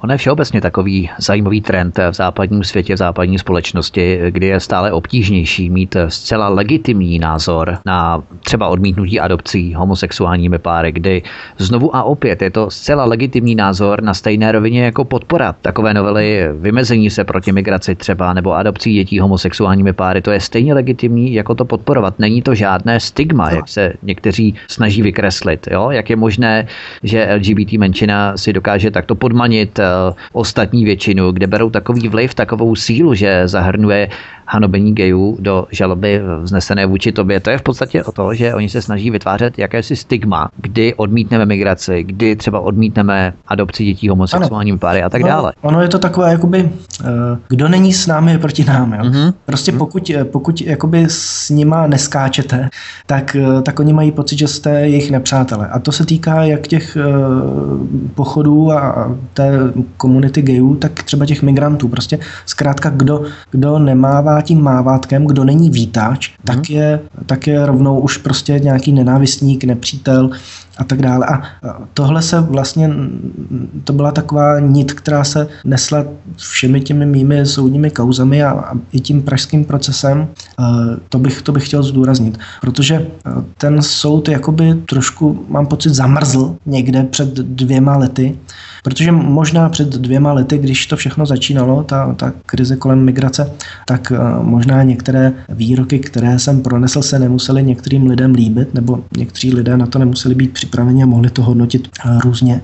Nicméně od té doby se změnilo mnoho věcí a dnes to, co někomu mohlo připadat jako nějaký okrajový názor, tak, eh, tak je dnes názorem v podstatě mainstreamovým. Je to názor, který vyjadřují mnozí politici, kteří sedí třeba v poslanské sněmovně nebo i třeba prezidentští kandidáti nebo i současný prezident. A vlastně to patří už k tomu, k tomu společenskému diskurzu. Takže uh, já mám pocit, že jsem tady jakoby byl souzen za něco, co už dneska je v podstatě i uh-huh. ta, ta debata o tom je přijatelná, ale ten soud prostě, aby se jakoby nest... posuzuje podle měřítek v roce 2015. Uh, podle těch měřítek z, z té doby před dvěma lety, asi aby se jakoby nestrapnil, nebo já nevím, zřejmě si jakoby nemohli dovolit uh, mě osvobodit, protože to zase by byl ohromný mediální tlak na, na soudkyni, jak to, že prostě eh, toho hrozného antisemitu, neonacistu Bartoše pustila. Takže nakonec teda udělali takový kompromis, že teda mě odsoudili na tu podmínku eh, s tím na tu tříletou podmínku, takže, takže to takto dopadlo, ale eh, jako kdyby se nikdo vůbec nezabýval tím, co, jsem, co se kolem nás děje. No. To mně připadá na tom na jednu stranu úsměvné a na druhou stranu smutné. Naším vysíláním nás provází Adam B. Bartoš, předseda Národní demokracie, který je naším dnešním hostem na svobodném vysílači, odkud vás zdraví Vítek. A my si zahrajeme písničku a po písničce se podíváme na poslední den přelíčení, zhodnotíme průběh a zhodnotíme poslední den přelíčení soudního stání, které se konalo 26. ledna v pátek, těsně vlastně v první den voleb, eh, prezidentských voleb tento rok. Takže zůstněte s námi, další vstup bude kratšího formátu a podíváme se právě na ten výsledek. Hezký večer. Adam Bartoš, předseda Národní demokracie, je stále naším dnešním hostem dnešního večera. Posloucháte svobodný vysílač, zdraví vás Svítek od mikrofonu a my jsme řekli před písničkou, že se pokusíme zhodnotit poslední den soudního přelíčení, které se konalo 26. ledna 2018. Ty si tedy v ten pátek parafrazoval vystoupení, se kterým ve své závěrečné řeči v roce 1950 vystoupila Milada Horáková před odsouzením k trestu smrti za velezradu a vyzvědačství. Co zaznělo ve tvé závěrečné obhajobě? Eh, ty jsi to řekl správně. Já jsem tam v podstatě citoval taková poslední slova Melody Horákové, eh, kterými nějak jakoby uzavírá v podstatě její závěrečnou řeč jsem použil ve své závěrečné řeči. Ona tam, ona tam říká něco o tom, že zkrátka to, co, to, co udělala, takže by nikomu nedoporučovala a, a podobně nějak eh, děkuje svému obhájci a vydává se jakoby v šanc tomu soudu a nějak tam vyjadřuje svoji důvěru, že ten soud to spravedlivě posoudí a tak dále. Jsou to taková slova, která, když jsem tam četl, tak samozřejmě protože já jsem neřekl, že to je z toho procesu s Horákovou, to jsem, to jsem řekl až posléze, tak když to ti lidé slyšeli a pak jsem se s nimi o tom bavil, tak oni měli pocit, že to jakoby říkám k té dané situace, že to jsou moje vlastní slova, protože ono to tak jakoby sedělo všechno. E, takže tím chci říct, že je tam taková určitá jistá podobnost a samozřejmě, že se pak e, na mě vrhli novináři, jak jsem si to vůbec mohl dovolit srovnávat se s Miladou Horákovou a že to je jakoby nevkusné a že jakoby šahám na nějaký symbol, že jo, protože na, na Meladu Horákovou si sahat nenecháme. A já, takový zlý, zlý neonacista, tady se jakoby pasuju do, do její role, tak se mě ptali, jak, jak jsem na to přišel, tak já jenom, abych to vysvětlil, tak řeknu, tam je ta podobnost v tom, že ten proces s ní i ten proces můj, že, že byl na politickou objednávku. Tam samozřejmě je spousta rozdílů Jeden rozdíl je třeba v tom, že uh, tehdy té soudní síni toho státního soudu mnoho těch lidí bylo přesvědčeno o tom, že ona je vina, ať už z důvodu nějaké své zaslepenosti tou, tou ideologií komunistickou, když to v mém případě samozřejmě většina lidí v tom, v tom soudním sále a nejenom ta veřejnost, která mě přišla podpořit a nejenom ti novináři, ale já jsem přesvědčený, že i sama soudkyně a sama státní zástupkyně eh, věděli, že, že jsem, jsem nevinen, ale zkrátka je to potřeba odstíhat takovéto případy. A, a v tom je ta podobnost, že to, že to je politicky motivované, že to je už dopředu rozhodnuté, že ta soudkyně už má dopředu nějaký jasný názor, se kterým nepohnete sebe lepším argumentem a tak dále. Takže v tom, v tom vidím tu podobnost s tím procesem s Miladou Horákovou. Ty jsi se ve své obhajobě opakovaně odkazoval na svobodu slova, svobodu projevu, které státní zástupkyně, nebo o které státní zástupkyně Zdenka Galková tvrdila, že nesmí být bez břeha. Součástí naší ústavy je i listina základních práv a svobod člověka. Kdybych měl ocitovat článek 17 z této listiny, Článek 1. Svoboda projevu a právo na informace jsou zaručeny. Odstavec 2. Každý má právo vyjadřovat své názory slovem, písmem, tiskem, obrazem nebo jiným způsobem, jakož i svobodně vyhledávat, přijímat a rozšiřovat ideje a informace bez ohledu na hranice státu. Za třetí, cenzura je nepřípustná. Ve čtvrtém odstavci se uvádějí výjimky, kdy lze svobodu projevu omezit. Jde o opatření v demokratické společnosti nezbytná pro ochranu práv a svobod druhých, bezpečnost státu, veřejnou bezpečnost a ochranu veřejného zdraví a mravnosti. A ještě ve článku 15 odstavci 2 v rámci této úmluvy listiny se uvádí článek 2. Svoboda vědeckého bádání a umělecké tvorby je zaručena. Kdo nebo jaký arbitr veřejného blaha vytýčil přesnou hraniční čáru kde už eh, tato ustanovení mezinárodních dokumentů neplatí. Nezdá se ti, že se ten prostor pro uplatnění svobody slova neustále jaksi zužuje v České republice a potažmo všeobecně i v západním světě? Eh, samozřejmě, že se mi to zdá. Samozřejmě, že se mi to zdá. Zdá se to i mnoha dalším lidem. To byl třeba argument, který opakovaně používal Petr Hanik, který chodil, a za tomu chci poděkovat stejně jako všem dalším, kteří mě chodili k tomu soudu podpořit, Petr Hanik, který chodil k těm všem soudním stáním, Eh, aby, aby mi vyjádřil podporu a na opakované dotazy novinářů odpovídal tímto způsobem, že má pocit, že eh, z té svobody je neustále ukrajováno víc a víc. A to, co si četl, to, to bylo přesně to, na co my jsme i, nebo ta moje obhajoba, na co poukazovala, protože uh, my jsme zkrátka přesvědčeni, že to, co já jsem řekl nebo napsal, že to nebylo nic, co by, co by, co by spadalo pod, pod ten pod ten bod, který jsi zmiňoval, že, že by to byla nějaká uh, výjimka z té svobody slova, jo? že bych, eh, jinými slovy, že bych nějakým způsobem ohrožoval demokracii natolik, že by bylo v mém případě potřeba udělat výjimku a uh, tu svobodu slova mě odepřít a dát mi nějaký jakoby náhubek. Jo? Uh, asi, asi z toho, co jsem tady říkal tu hodinu, každý pochopí, že uh, moje provinění spočívalo v tom, že jsem psal nějaké věci v knihách, že já jsem neházel žádné molotovové koktejly a podobně, jako jsme se o tom bavili, já jsem jenom zkrátka něco napsal, ale takže bych si logicky myslel, že to není něco, co by ohrožovalo demokracii v této zemi, nicméně eh, ta druhá strana měla asi jiný pocit, měla pocit, že, eh, že Bartoš ohrožuje prostě demokracii v České republice a proto je potřeba ho nějakým způsobem demonstrativně odsoudit, což je samozřejmě nesmysl a v tom odvolání, které, které budeme sepisovat, tak na to, na to poukážeme a já věřím tomu, že ty argumenty, které sneseme, snad dojdou sluchu u, ne, u toho soudu vyšší instance a u, u toho soudce nebo u té soudkyně, která bude eh, se tím případem zabývat, když už se jimi tedy nechtěl zabývat tento soud, úvodní soud pro Prahu 1. My ti, Adame, budeme každopádně držet palce, budeme pečlivě sledovat tuto kauzu a věříme, že hodnoty a body ukotvené v mezinárodních úmluvách převáží subjektivní výklady omezující svobodný projev a svobodu slova samozvaných arbitrů, kteří sami sebe pasují do role jakýchsi autorit, autorit, které subjektivně určují míry a hranice svobody projevu v České republice. Ještě ty samozřejmě nemůžeš znát to přesné datum, kdy bude probíhat ten odvolací soud, odvolací řízení, protože vy to v podstatě ani nemáte podané, že? Eh, tam, jde, tam jsou nějaké lhuty, takže já bych to odhadoval, že to bude v, řádu měsíců, protože eh, teď 26. padl ten eh, rozsudek, ale padl jenom ústně. Soudkyně má měsíc na to, aby, aby to nějak vypracovala písemně, aby to nějak ještě více rozvedla, podpořila nějakými, nějakými jakoby argumenty. Uh-huh. Takže zhruba za měsíc mě to přijde písemně a pak mám zase já měsíc na to, abych podal to odvolání. No a když ho podáme, tak eh, určitě součástí toho odvolání eh, bude to, že budeme mít vlastní eh, revizní posudek. Jo.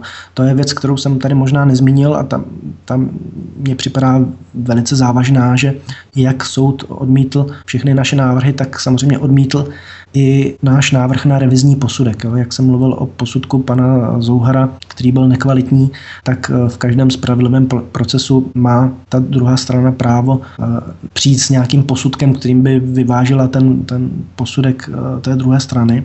Ale toto právo nám bylo v podstatě odepřeno, protože soudkyně řekla, že že to jsme si měli eh, připravit dřív, což je samozřejmě nesmysl, protože eh, my jsme nemohli ten soudní, ten znalecký posudek zadat dříve, dokud neproběhly procesně nějaké věci. A oni, oni proběhly tak, že v podstatě my bychom na to měli jenom asi tři dny a to se nedalo stihnout. My jsme ho sice dali zadat, ten posudek, ale i ten pan Zouhar potřeboval na to tři měsíce a stejně tak ten znalecký ústav, který to pro nás bude dělat, potřebuje také také tři měsíce aby to vypracoval, ale my jsme na to měli jenom tři dny, takže uh, to se stihnout nedal. Mm-hmm. Ale uh, na tom nesejde. Tam jde o to, že vůbec nebyla vůle uh, nám to umožnit. My jsme žádali právě o to, aby jsme měli tři měsíce na to ten znalecký posudek vypracovat a paní soudkyně to zamítla. Takže tím chci říct, že taková nejdůležitější věc, která mohla sehrát roli v té obhajobě, tak nám vlastně byla znemožněna a my to budeme navrhovat aspoň v rámci rámci toho odvolání. A takže já bych odhadoval, eh, že se to bude v léci ještě dlouho, protože eh, jestli jsem tady říkal ty lhuty měsíc, pak měsíc my, pak nějaký ten znalecký posudek, který bude trvat tři měsíce jeho vypracování, tak si myslím, že další nějaké, eh, další nějaké kolo toho soudu může být třeba až za půl roku. Takže myslím si, že máme dost času. Já si taky trochu odpočinu, protože přiznám se, že to bylo únavné chodit na ty soudy každý týden nebo teď poslední dobou i třeba dvakrát týdně.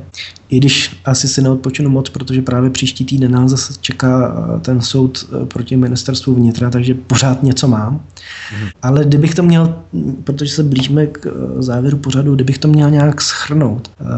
Já chci říct jednu věc, kterou jsem opakovaně říkal novinářům. To byla také zajímavá věc.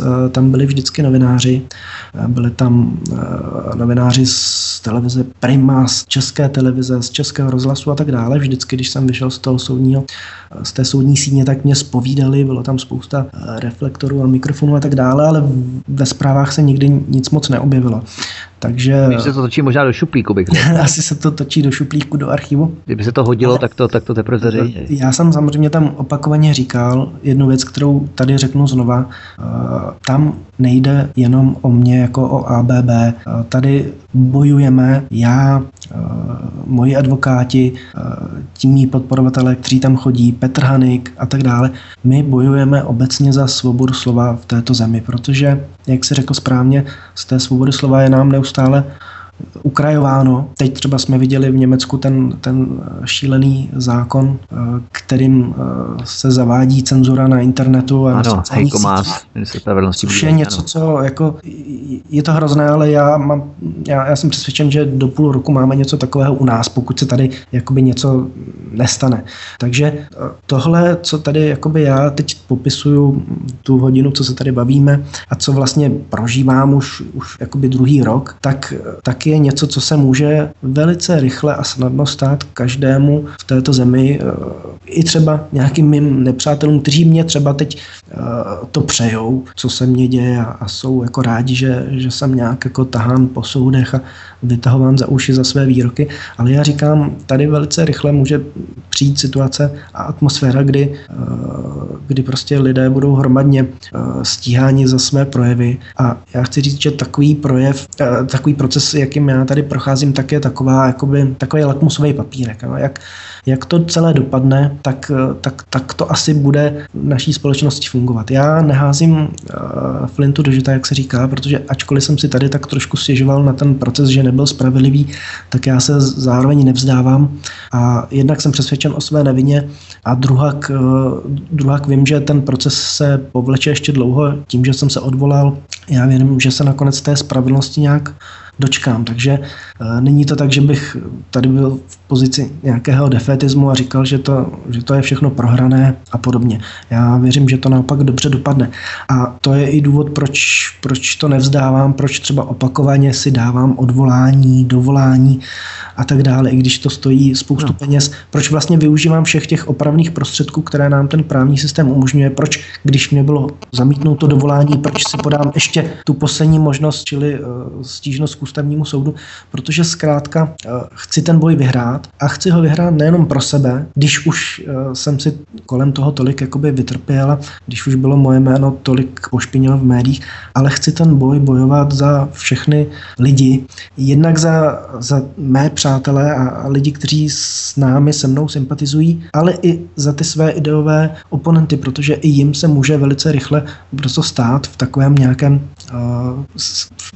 kdyby tady platil takový ten zákon jako v Německu, hmm. že i oni budou uh, brzy stát před soudem za nějaké jiné své výroky, protože uh, samozřejmě ten stát se snaží zasahovat vůči různým skupinám osob a já nebo prostě lidé mých názorů nejsou jediní, kteří jakoby trpí tou, tou tou nespravedlností justice jsou tady samozřejmě i příklady, kdy z toho levicového prostředí, eh, řekněme z prostředí anarchistů, jsou lidé, kteří jsou v nějakých vykonstruovaných procesech před soudem a tak dále. To, to je třeba případ t- ta kauza eh, Fénix, operace Fénix. Ano, pan Bor. Myslím. A já mám jakoby porozumění pro ty lidi, ačkoliv jsou to lidé úplně odlišných politických názorů a oni třeba by mohli mít pocit, že mě to patří, že, že jsem u toho soudu a tak dále. Tak ale já, já, já to takhle to nerozlišu. Já mám potřebu se zastávat i těchto lidí, protože eh, jakoby ta ta represe ze strany státu může dopadnout na kohokoliv z nás, ať už máme názor pravicový, levicový a tak dále, ať už jsme uh, národní demokraté nebo,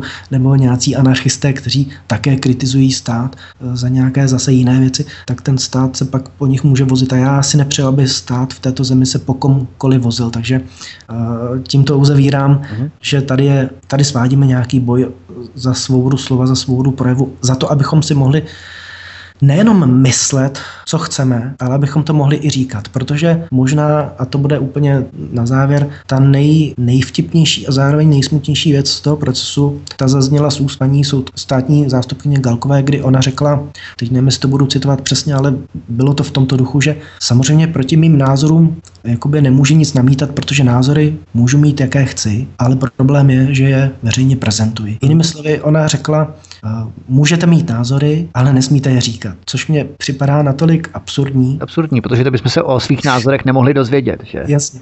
Takže to, to vyjadřuje prostě paradox toho všeho, o čem se tady bavíme. Jo? Člověk si to může myslet, ale nesmí to říkat. Já jsem proto a budu bojovat za to, abychom ty své názory si mohli nejenom myslet, ale abychom je mohli i říkat a nebyli za to nějak stíhání. Takže tolik asi tak bych uzavřel to naše vyprávění. Já si myslím, že to je dokonalý závěr našeho rozhovoru. Já se tě jenom, Adame, zeptám ve stručnosti, co znamená ta, ten tříletý odklad, že ti nedali podmínku, že ti v podstatě udělali s tříletým odkladem. Co to má znamenat? Já jsem to tady nikde neviděl, že buď člověk je odsouzen podmínečně nebo nepodmínečně, ale co znamená no, ten tříletý to, odklad? To to přesně znamená. Jo? Jsem, jsem odsouzen, teď teda ještě nepravomocně, ale jsem odsouzen podmíněně na dva roky do vězení s tříletým odkladem, což tady znamená, jinými slovy řečeno, tři roky nesmím udělat nic špatného, to je ta zkušenost, to je ta podmínka, jinak jdu sedět na dva roky do vězení. Čili uh, v podstatě, když bych se čehokoliv dopustil, tak jdu okamžitě jo, sedět takhle, dva roky. Uh, když, když se udržím nějak na úzdě a neřeknu nic, co se tady tomu režimu nelíbí, když to vydržím tři roky, tak v podstatě uh, se to celé smaže. Jo? Uh, je to samozřejmě hrozně nepříjemné, pro každého by to bylo nepříjemné, pro mě je to nepříjemné tím spíš, že jsem jakoby předseda politické strany, který jakoby v popisu práce má kritizovat některé věci. Hmm, máš jo? agendu určitou, kterou musíš vykonat. Očekává se to ode mě, že budu kritizovat tento systém, takže je to pro mě o to těžší, že ho moc kritizovat ne- nemohu, nebo že jsem omezený v těch svých výrozových prostředcích, ale já se s tím nějak popasuju, protože už, už v podstatě jsem eh, byl odsouzený k podmínce v tom procesu eh, z Jihlavy, takže už jakoby rok žiju v, tom, v té podmínce, že vlastně eh, si musím dávat pozor na to, co říkám. Takže je to nepříjemné, ale dá se to, takže já věřím, že to nějak, nějak ustojím a ještě navíc věřím tomu, že se to podaří zvrátit, že to, co, to odsouzení, které je teď nepravomocné, tak, takže to nakonec může být třeba úplně i jinak. Jo? Takže to, doufáme. Ano. Ale jenom jde o to samozřejmě eh, člověka u, u ondat, utahat ho, psychicky ho nějak zlomit. Tady ty soudy v podstatě asi neslouží k tomu, aby, aby člověka odsoudili do vězení na tvrdo. To si myslím, že ani si jakoby ten systém nedovolí vůči mně. To by, to by lidé vnímali jako eh, velkou jakoby provokaci a myslím si, že i ten systém si uvědomuje, že by země spíš udělal nějakého mučeníka, takže touto cestou on se nevydá. A v tom je to rafinovanější, než to třeba bylo za toho minulého režimu. Ale ten systém se vás samozřejmě snaží uondat eh, jakoby finančně, protože ty soudy jsou samozřejmě nákladné, ta obhajoba stojí spousty peněz. Hmm. Snaží se vás eh, nalomit psychicky, mediálně, protože vycházejí samozřejmě spousty článků, kde se o tom píše, eh, takže je to v podstatě dáno, že, že jste ten, ten zlý a nemůžete se proti tomu bránit a má vás to jakoby i, i časově tak vyčerpat, že už pak jako člověk nemá na nic jiného čas. Jo. Takže to je samozřejmě smysl té mé kauzy, že jde o to, aby, abych jednak dostal nějakou nálepku, která se tak vtiskne do povědomí lidí, že už budu navždy ocejchován jako někdo, od koho si ani tu, tu pověstnou kurku, politickou kurku nebudu moci vzít a jednak to má smysl mě nějak jakoby zlomit, vyčerpat, abych prostě si řekl, že mě to za to nestojí a vykašlal se na to a stál se z toho politického života, což ale já jsem řekl už na začátku a říkám to opakovaně, že to já samozřejmě neudělám. Takže mě to paradoxně jakoby tyhle situace spíš tak nějak jako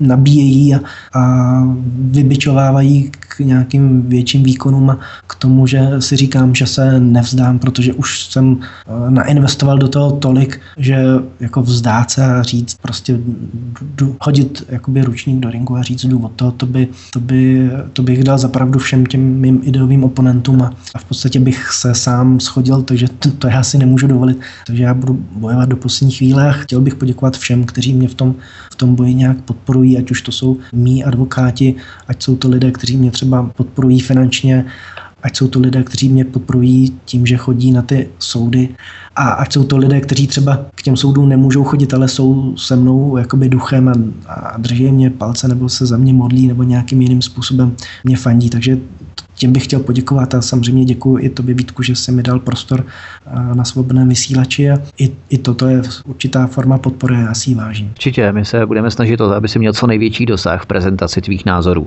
Samozřejmě v těch intencích, ve kterých si to můžeš dovolit v rámci těch tří let. Nicméně doufajme, že budeš moct v ten den konání odvolacího řízení nastartovat tvůj automobil. To bychom mohli vysvětlit nakonec eh, rozhovoru a na bázi toho celého příběhu s tvým automobilem. Já, já nevím, jak potom mluvit, abych, abych eh, nevypadal komicky, protože Jasně, ale spíš tak... si mohl říct, že jsem blázen. Jo. Ně, někdy, někdy prostě člověk má takové myšlenky, jako že má pocit, že, že se tady něco děje a ono to třeba může být nějaké normální vysvětlení, ale když se vám něco stane jakoby opakovaně, tak už si říkáte, to je divné. Jo. Jako když, když vám nejde nastartovat auto ve chvíli, kdy vám dělají domovní prohlídku, eh, kdy já jsem šel k autu, něco jsem tam potřeboval a zároveň jsem chtěl přeparkovat. Nešlo, nešlo nastartovat, vrátil jsem se eh, před barák a tam na mě vyskočili ti policisté. Uh-huh. Samozřejmě člověk si říká, jako souviselo to s tím, nesouviselo. Jako to auto, to se mně nikdy nestalo, že by mě nejelo, ale prostě ten den, kdy mě dělali domovní prohlídku, tak nejelo. No a potom zhruba po nějakém roce uh, jsem byl v hlavě odsouzen a ten den jsem také někam potřeboval, když jsem se vrátil od toho soudu, tak jsem potřeboval někam odjet a to auto mě zase nejelo. Já jsem si říkal, to je zvláštní, to je podivný, že se mě to děje vždycky takto. Jo. A pak, když a se vám to stane, když se vám to stane po třetí, což se mně stalo teď, toho Aha. 20. Já jsem to teda zjistil až 27. protože 26. jsem nikam nepotřeboval jet, to jsem přišel od soudu a už jsem byl doma, ale 27. jsem chtěl s rodinou jít volit a chtěli jsme se tam přiblížit s vozidlem a ráno prostě 27. to nešlo, takže ono to možná nešlo už toho 26. co byl ten soud, zkrátka, ale i kdyby to, i kdyby to 26. šlo a 27. ne, tak je to prostě velice podivné, že v takových, takových chvílích, kdy se mě dějou tyhle věci u těch soudů, tak moje auto vypovídá poslušnost. No, tak já si můžu o tom myslet tři věci. Buď je to ohromná náhoda, nebo když bych byl paranoik, tak, tak si můžu myslet, že někdo uh, nějakým způsobem to moje vozidlo nějak uh, něco s ním provede, aby nebylo pohyblivé. Tak doufejme, že tvůj lidský motor tedy pojede na plné obrátky a nevyhasne rozhodně. My ti budeme držet každopádně palce a jdeme. Děkujeme za rozhovor, za v podstatě vykreslení, popsání, popis průběh toho celého soudního řízení i co se dělo v zákulisí, jaký z toho máš dojem, jaké z toho máš pocity a tak podobně. A budeme samozřejmě bedlivě sledovat my všichni na svobodném vysílači a i naši posluchači prostřednictvím tebe to dovolací řízení, které se bude konat za několik měsíců měsíců. Adame, moc děkuju, měj se hezky a držíme palce. Já taky děkuju a přeju, přeju hezký večer posluchačům svobodného vysílače.